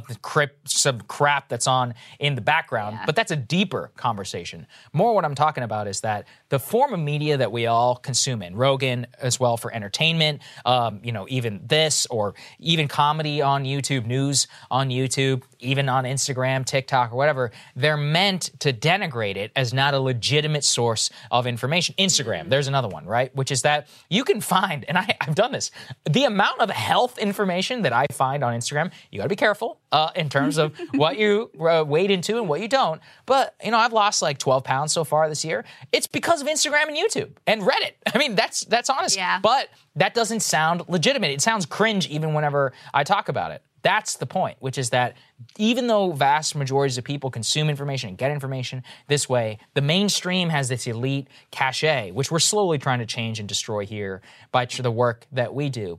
And that is where breaking through that and creating the new mainstream is probably the single most important political project of our lifetime. That, I think, is really, really key. And look, the bottom line is because of the incentive structure, because of the way that system is set up, they're just not very good at their jobs. Yeah. They miss things that are really important. They have tremendous blind spots. They obviously have complete ideological blind spots and capture. And that means that they are not actually informing you in the way that you need to be informed to conduct yourself as like a citizen in this country and really understand what is going on around you. So that is a fight that you will continue to hear more about. And it is also a perfect segue to the newest cable news star who is upcoming. And that would be Jen Psaki. Let's go ahead and put Sarah Fisher's report from Axios there. So she says that Jen Psaki will host a show for MSNBC on NBC Universal's streaming platform Peacock. Oh my God. She will also be part of live programming on MSNBC's cable network as a voice on different shows, but she will not be hosting the 9 p.m. hour, replacing Rachel Maddow, which has been speculated. I also thought this is kind of interesting. In the report, it mentions that NBC News in particular has several outlets for talent looking to host their own programs. In addition to Peacock, it also has a 24/7 news streaming network called NBC News Now, which I've literally never heard of. Yeah, it's one of those projects like on YouTube where they go 24 hours. I think ABC News does this as well. Look, all of these guys are pivoting to streaming and doing this. I just think this is remarkable, which is that Jen Psaki, while she's the sitting White House press secretary, is having advanced negotiations in order to take a job and get paid really good money, probably much more money than she's getting paid at the White House, and while she continues to be the chief spokesperson for the president of the United States. I think that's corrupt. You sue me if you want to. I also thought it was corrupt and bad when Sarah Huckabee Sanders and Kayleigh McEnany immediately signed with Fox News the day after or whatever that they leave the White House. Same with Ari Fleischer, Dana Perino, all this other madness. George Stephanopoulos. Sanders, also Biden administration. Who in media doesn't formerly work as a spokesperson for the government? That's a problem. I think it's a big problem in terms of your ability to be objective. And this, though, is such across the line, as in not even waiting until you leave in order to negotiate, that even the paid mouthpieces in the press corps, including the Kristen Welker at NBC, were like, come on now, how can you be negotiating deals while you are the spokesperson for the president of the United States? Let's take a listen to this little mashup we put together. Is it ethical for you to continue conducting this job while negotiating with the media? Well, I have always gone over and above the stringent ethical and legal requirements of the Biden administration, and I take that very seriously. And as a standard for every employee of the White House, I have received rigorous ethics counseling, including as it relates to any future employment. Given the reports, which have now been confirmed by multiple media outlets, how can you continue to be an effective briefer if you do, in fact, have plans to join a media outlet? Well, I have nothing, again, to announce about any conversations or any future plans. And at whatever time I leave the White House, I can promise you the first thing I'm going to do is sleep and spend time with my 3- and 6-year-olds who are... what you're saying, but I guess the question is, how is it ethical to have these conversations with media outlets while you continue to have a job standing behind that podium?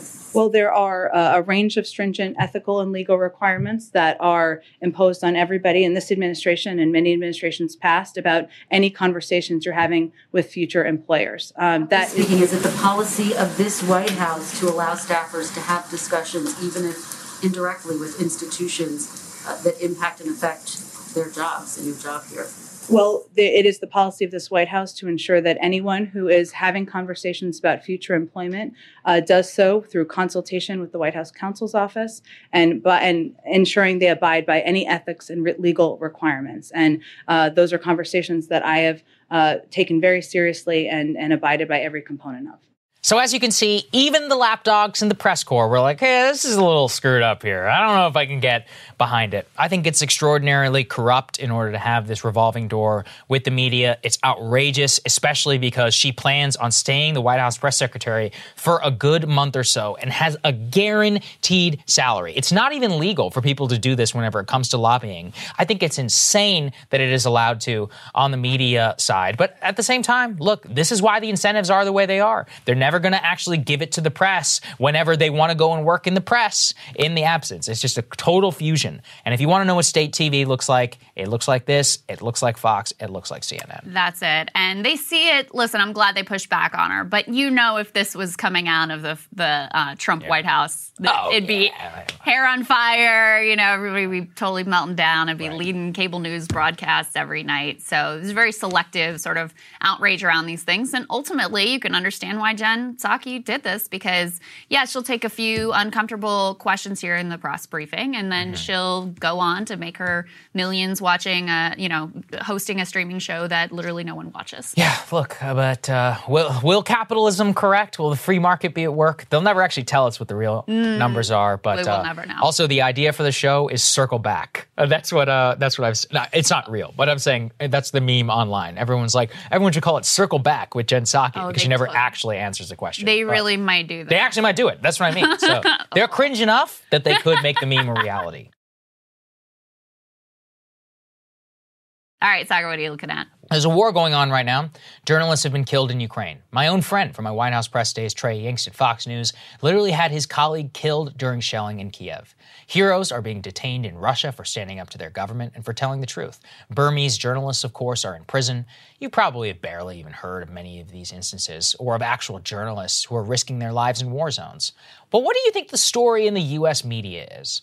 It's not these heroes. Instead, Meet the Press, the flagship political program of NBC News, a household name identified with politics, chose instead to focus its time on, quote, online harassment that some journalists face. One of those people who was spotlighted is the Washington Post and formerly the New York Times' Taylor Lorenz. Let's watch the segment. Yeah, that's right, Chuck. And, you know, before this was all sort of anecdotal, but now we have hard data. I mean, this is one of the biggest issues facing female journalists right now. And an unprecedented study is giving us a closer look at just how some of those online attacks against female journalists are actually getting started and what it looks like for those who are on the receiving end. But a warning to our viewers, some of the language you hear in this report, it may be disturbing. Female reporters are often at the center of the bullseye. Journalist Taylor Lorenz is a columnist for The Washington Post and was targeted nearly 1 year ago in a segment on Fox News. She's at the very top of journalism's repulsive little food chain. Host Tucker Carlson mocking her after she called for an end to online harassment. Now she's at the center of a new study by NYU researchers, among the first to actually quantify online hate against female journalists. This is the moment that Carlson aired that segment. Yes. We see this really dramatic rise. Using large-scale data to measure online language, they tracked violent and threatening tweets directed at two female journalists after being targeted by two male media figures. Researchers found that attacks against Lorenz went up as much as 144% after just one Twitter thread. For another journalist, they went up 65%. Every single social tie, I had severe PTSD from this. I contemplated suicide. It got really bad. You feel like any little piece of information that gets out on you will be used by the worst people on the internet to destroy your life. And it's so isolating. And terrifying. It's horrifying. All right. There's a lot to say about this. At the top and the most obvious, I genuinely feel very bad for both of them. It sucks to be targeted online. It's clear that she suffered mental distress over that, and that's really awful. Now, that being said, let's discuss the tone and the actual allegations of the segment. That means that things said online are somehow the fault of Tucker Carlson for literally saying Lorenz's full name on the air, and it's on Glenn Greenwald for tweeting criticism of her work, which means that what NBC News is saying and what Taylor Lorenz are saying, what the segment really means is they are not allowed to be criticized in any way. That is why this segment is emotional blackmail and manipulative. I feel bad for all women online who have suffered harsh criticism. But the clear point of this report is simply to say that criticizing them is out of bounds forever. And for people who are reporters and to interact with the public square, that is an obviously ludicrous standard. As friend of the show, Glenn Greenwald responded in his Substack, quote, "Your top priority is the emotional comfort of the most powerful elites, which you fulfill by never criticizing them." He adds, "Corporate journalists have license to use their huge platforms to malign, expose, and destroy anyone they want. Your moral duty is to sit in respectful silence and never object." That's the point. By the Taylor Lorenz standard, you're directing harassment towards her if you say her name on the air. And the sad part for Taylor is this: you have nobody but yourself to blame. A maxim I have learned making a career on the internet is this: you get back what you put out into the world. If you try, as we do, to put out as much content as possible, focus on a mission of making people hate each other less, then most of what you're going to get back is going to be positive, which it is overwhelmingly. But if you try and cancel people, ruin their lives, spread false rumors and lies, paint yourself as a victim every chance you get, I'm sorry to say, you are reaping exactly what you sow. Let's review Lorenz's record, shall we? This is the person who falsely accused venture capitalist Mark Andreessen of saying the R word on Clubhouse. She then refused to acknowledge her slander until 48 hours later when her bosses forced her to apologize. This is a person who literally ruined the life of a young female influencer girl with no job because her mother, yes, her mother, not her, was a prominent anti-Muslim activist. This is a person who attempted to destroy Mr. Beast years ago because he said a bad word when he was a freaking teenager. She cheers cancellation attempts. She was part of the New York Times staff who claimed that black New York Times staffers were put in danger because of a Tom Cotton op-ed during the BLM protests. This is a person who, even after her own outlet stuck up for her, trashed the New York Times on her way out because senior staffers within the paper had the audacity to tell her she was acting unprofessionally, tarnishing the brand, and needed to grow up. This is a person, just to show you how pathologically sociopathic she is, went after Meet the Press even after that segment aired, despite their little sob story, for having the audacity to reach out to Glenn Greenwald to ask him to respond to the allegation that he was responsible for harassment against her. That is the most basic of all basic journalistic practices. She demands you air her propaganda free from any perspective except her own. That's the problem.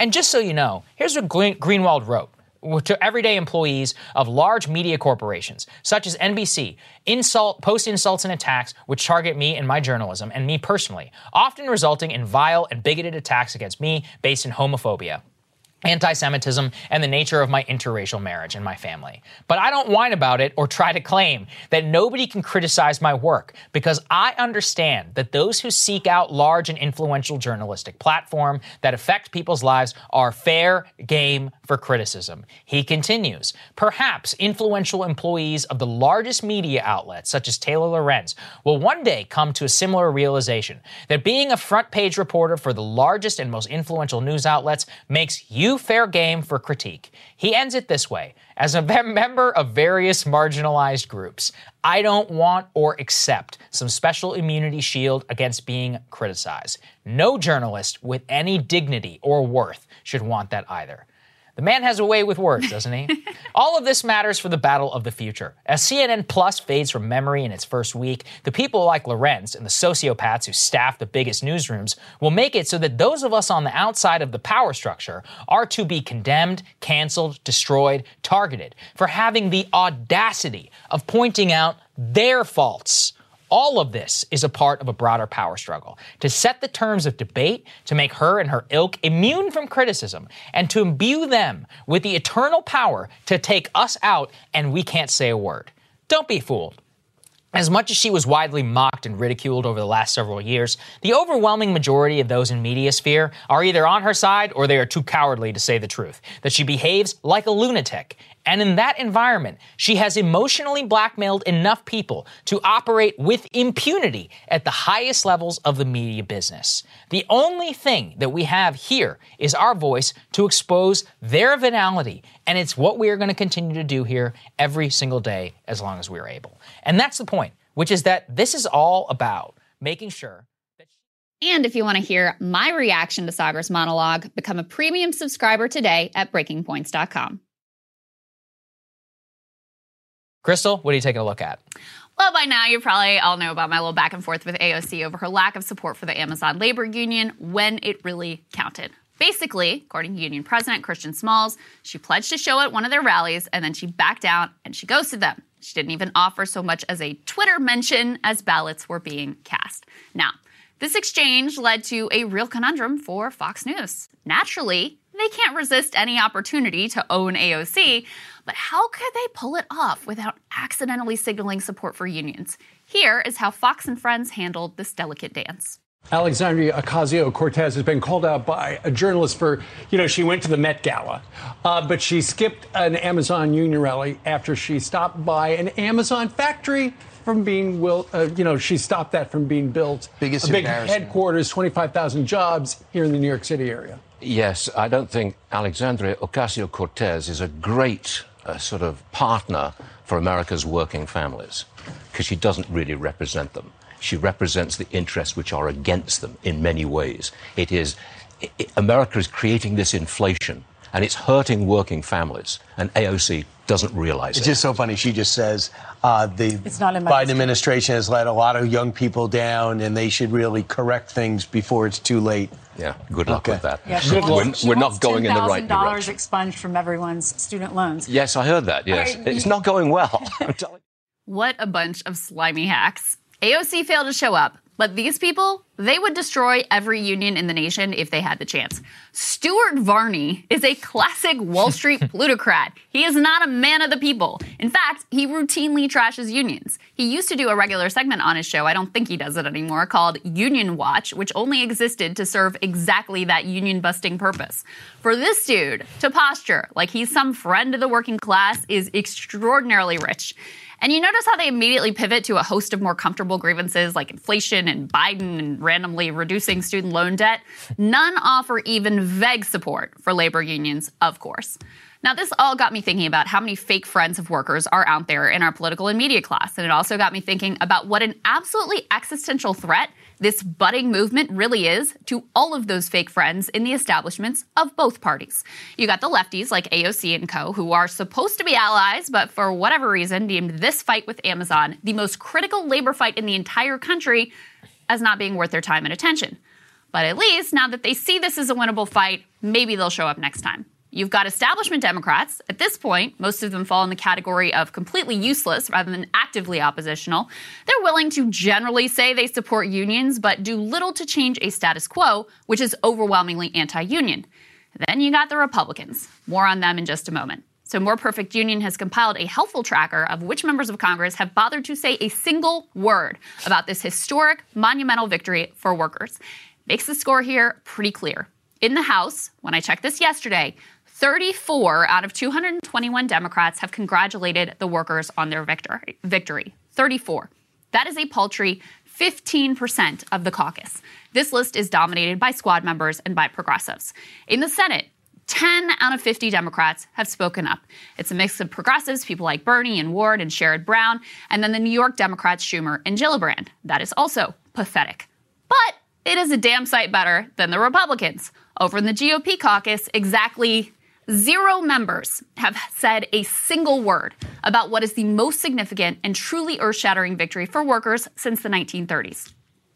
Obviously, this comes as no surprise, but it's worth taking note of nonetheless. Republicans spent the Trump years using the language of the working class, putting workers on stage at the RNC as a political ploy, but not moving their actual policy a single inch. It's a damn shame, because in previous eras, labor unions did receive bipartisan support, and it was better for everyone when both parties felt like they had to compete to win union votes and organizational backing. The supposed populists in Washington now are just completely obsessed with culture war outrage. The furthest they have gone on unions is Marco Rubio, who wrote an op-ed offering lukewarm support for the effort to unionize an Amazon warehouse in Bessemer, but only because of Amazon's woke HR department. He made sure to note in the piece that, quote, adversarial labor relations are generally harmful. So to everyone, it was perfectly clear that his squishy support was just a one-off, not an actual embrace of working-class politics.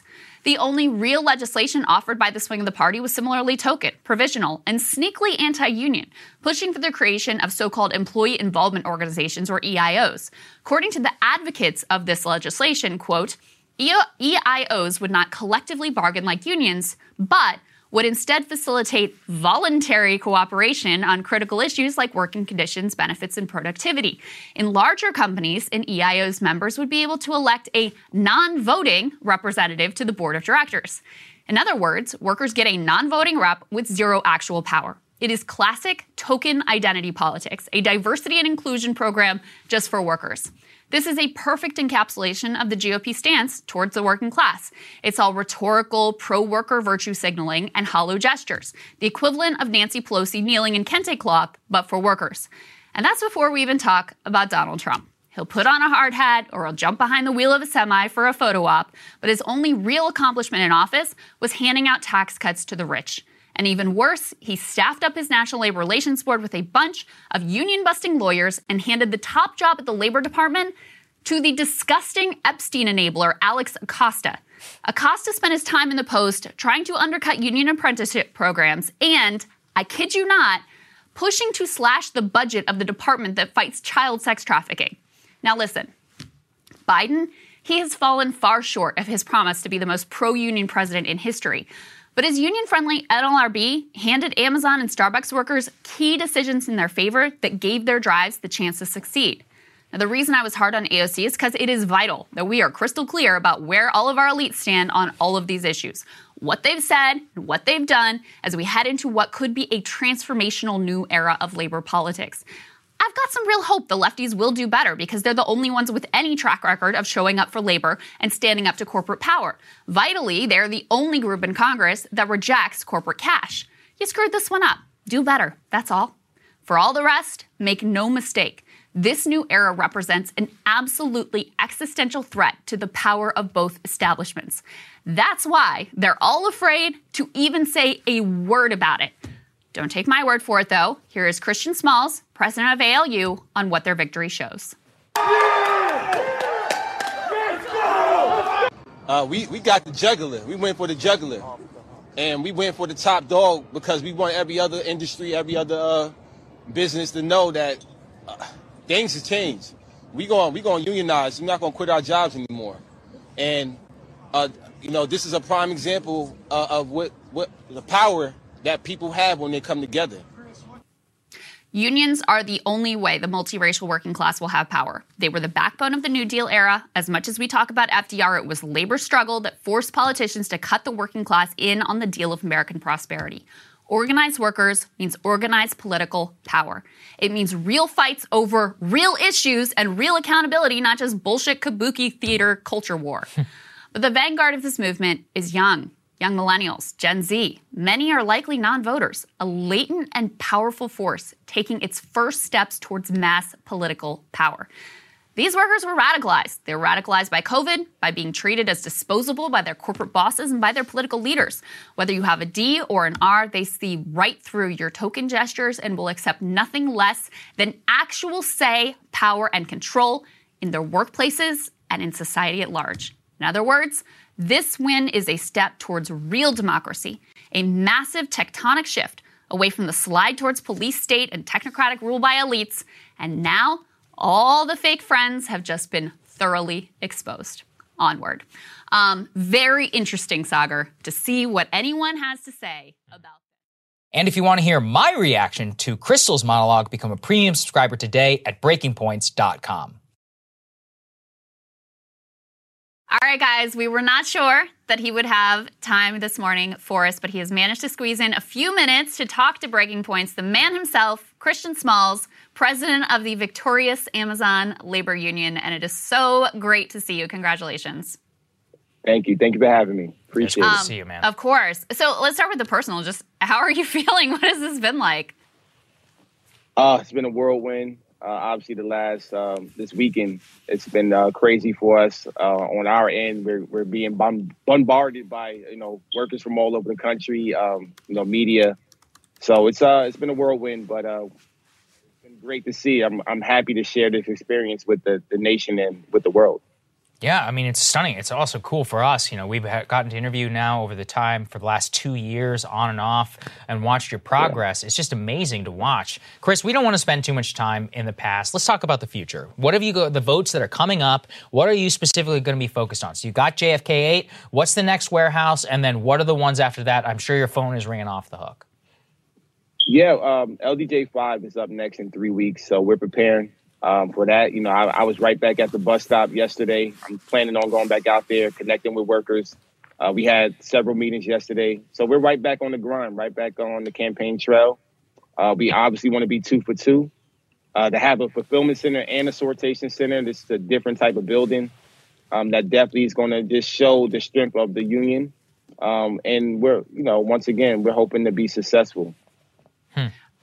Chris, you mentioned you've got workers across the country reaching out to you. How many other Amazon facilities across the country right now are interested in unionizing with Amazon Labor Union? Well, I could tell you before the election, it was I had a list of about 12 to 18 buildings in different states. But now that's probably 4 times the amount. You know, we have workers from, I don't even know, all different parts of the country. Even as far as South Africa, India, Canada, other countries, warehouses that, want to form an ALU chapter for Amazon. So it's been beautiful to see, to be honest with you. So it's fascinating to me, Chris, kind of thinking about why the entire world counted you out. I mean, you were the person who was at the center of the story. Why do you think so? At the end of the day, Bessemer got a ton of media attention in the lead up to that. You were counted out from the beginning. You were written off both by Amazon leadership, by the media. We've talked previously about how AOC canceled her appearance with you, but a lot of people had time to go down to Bessemer, Alabama. Why did everybody count you out in this fight? The most victorious, the biggest victory in the modern American labor movement. Yeah, I can't fathom that. I don't know why. I just believe that it was just a lot of misinformation about me as a leader, about what we're doing with this union from the beginning. A lot of people didn't believe in us. They didn't believe that we were even going to make it to an election. Then they didn't believe that we were going to recover from the withdrawal. So a lot of people just abandoned us. And it doesn't make any sense that we all claim that we stand in solidarity with one another. We needed a lot of support in the beginning, and we got zero. And, you know, once I realized that we were victorious without major backing, I realized that there's nothing that we can't achieve. And, you know, once again, I'm just happy that I was able to, lead us to this victory, because I know what I sacrificed. The people around me know what I sacrificed. And I know that we love one another. We take care of one another. And the way we got here is the way we're going to continue to move forward. I want to say something about that, too, because every single union drive in this country, because of the way that the laws are rigged and because of the power that these corporate behemoths hold, every single union drive in this country is a long shot, uphill battle. That doesn't mean you don't show up for it. That doesn't mean that, you know, you calculate, oh, is this one going to win? Let me see. I'm not sure. I'll show up after the fact. You got to be there from the start, because if even the people who are supposed to be allies don't have your back, well, then that creates a self-fulfilling prophecy. Now, luckily, you were obviously able to overcome those odds in stunning fashion. You now have workers from across the country and around the globe reaching out to you about forming ALU chapters. How are you going to replicate the success you had here? Because from what I read and from what I've been talking to you about, you all had such an intensely hyper-local focus. Obviously, you were a leader within Amazon before they fired you. People knew you. You had a lot of connections. You had a lot of ability to talk to people at the bus stop and make, food that was culturally relevant and cross all kinds of age and racial and ethnic divides. Is that something that's possible to replicate in warehouses across the country? Yeah, absolutely. I mean, of course, New York is obviously a union town. It's a little different here. Our culture is a little different here. We had to adapt to that. You know, I brought in people from Miami, from Arizona, California. They obviously don't know the culture here in New York. They never stepped foot over here in Staten Island until they got connected with me. You have to adapt to whatever region you are in the country, and that's fine. It's easy to do that. If you're from that community, you represent the people, you represent your coworkers. You can absolutely take some things from our campaign and use in your own campaign. And we encourage you to. We encourage you to reach out, and we'll help you get started. You know, we always been that way. I myself, I've been on the picket lines for several different movements. People seen that, for the last 2 years. Doesn't matter what the cause is about. If you call me and I have the availability, I make myself available. Like you mentioned, I show up when it needs to be when it's time for action. Everybody knows that. And that's what it's going to take. You know, you have to realize that this is 21st century. This is not the 1930s. You can't beat these major corporations with traditional style unionizing. That's why for the last 28 years, no established union was able to achieve what we were able to do. Mm-hmm. Chris, what is Amazon going to throw at you now? We put up on the screen earlier in the show their response. They're basically like sort of claiming that the election was rigged and that NLRB acted inappropriately. I have no idea what they're going to try to throw at you. They've already tried to smear you once and it backfired tremendously. So if I were them, I'd be a little bit leery of trying to do that again. What do you think that they're going to come with now? I just think they're going to continue the union bust and us pour millions of dollars into stopping us with their lawyers and their union busters that they're hiring. Shoot, they already arrested me, so I don't know what what else they want to do after that. You know, not only that, arrested me, they arrested my organizer, who was actually a worker, twice, and I don't know. You know, we are prepared for whatever they throw at us. You know, I mean, I know. Once again, we're taking on $1 trillion company and people are like, you know, we're going to need help. But we have some cavalry that's starting to show up now. And now that the world is paying attention, excuse me, we're going to have some help. We're going to have some legal representation coming in. We're going to have, some more negotiators coming in to help us with the contract. We're going to get everything we need. And I'm going to make sure that, you know, everybody knows that I'm a fighter. And I'm going to fight until the very end to make sure not only that we're just winning elections, but we deliver our contract. Yeah. And I think that's really important. And, you know, to call out the people who weren't there from the beginning, it's not too late to show up, guys. You got another vote that is happening right, you know, nearby. What is it, April 23rd that voting starts? You all still need, you know, a lot of support and a lot of help here. Chris, just tell people who are watching how they can support the movement. Yes, please support us, help us volunteer, phone banking, whatever. We share our links to have volunteers sign up to phone bank if you're in the New York area. Even if you're not, you can do it remotely. Please donate if you can't help us volunteering on the ground. Please donate to our GoFundMe. It's on our website at AmazonLaborUnion.org, on our social media as well. So follow us, support us. And just pay attention to what we're doing because it's only day one for the ALU. And we're hoping that we're going to continue to spread like wildfire. We're excited to see your progress, Chris. We encourage everybody to go and donate. We're going to have a link down there in the description. Been behind you from the very beginning and can't wait to see what you do next. Yeah. So got your back. Absolutely. Yeah. It is truly incredible. And I just want to say, guys, there is no more worthy cause out there. If you truly care about working people, this isn't just even about Amazon workers across the country. Amazon sets the labor standards for workers in every industry in this nation. If we can change the game at Amazon, then literally anything is possible. So Christian's been out there with his coworkers doing this on his own, bootstrapping it. Now's the time to flood the zone with resources and make this a nationwide movement. Thank you. Congratulations. Wonderful to see you. See you, man. Absolutely. Thank you. Take care. Take care.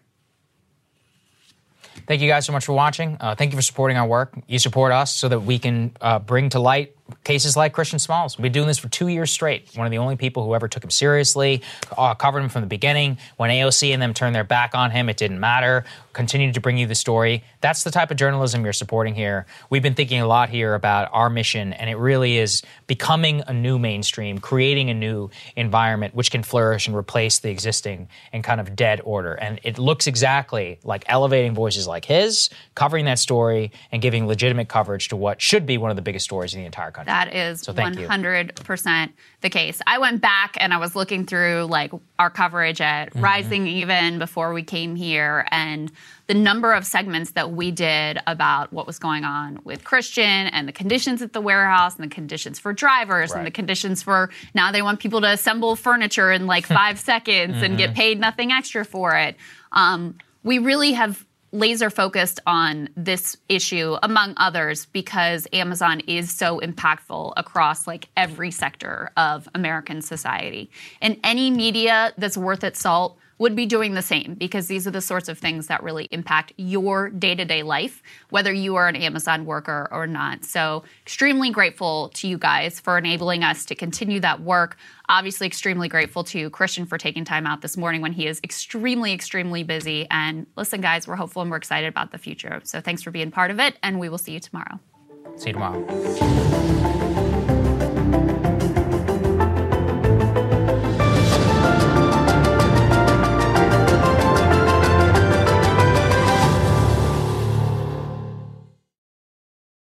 Infiniti presents a new chapter in luxury, the premiere of the all-new 2025 Infiniti QX80, live March 20th from the Edge at Hudson Yards in New York City, featuring a performance by Jon Batiste. The all-new 2025 Infiniti QX80 is an SUV designed to help every passenger feel just right.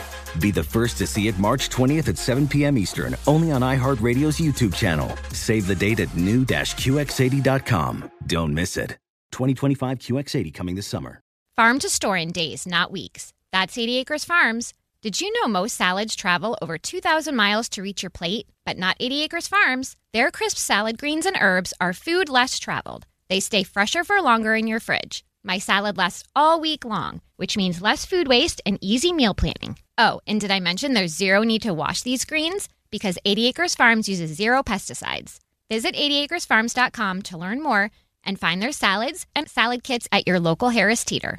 Residents at Brightview Senior Living Communities enjoy enhanced possibilities, independence, and choice. Brightview Dulles Corner in Herndon and Brightview, Great Falls, offer vibrant senior independent living, assisted living, and memory care services through various daily programs and cultural events. Chef-prepared meals, safety and security, transportation, resort-style amenities, and high-quality care. Everything you need is here.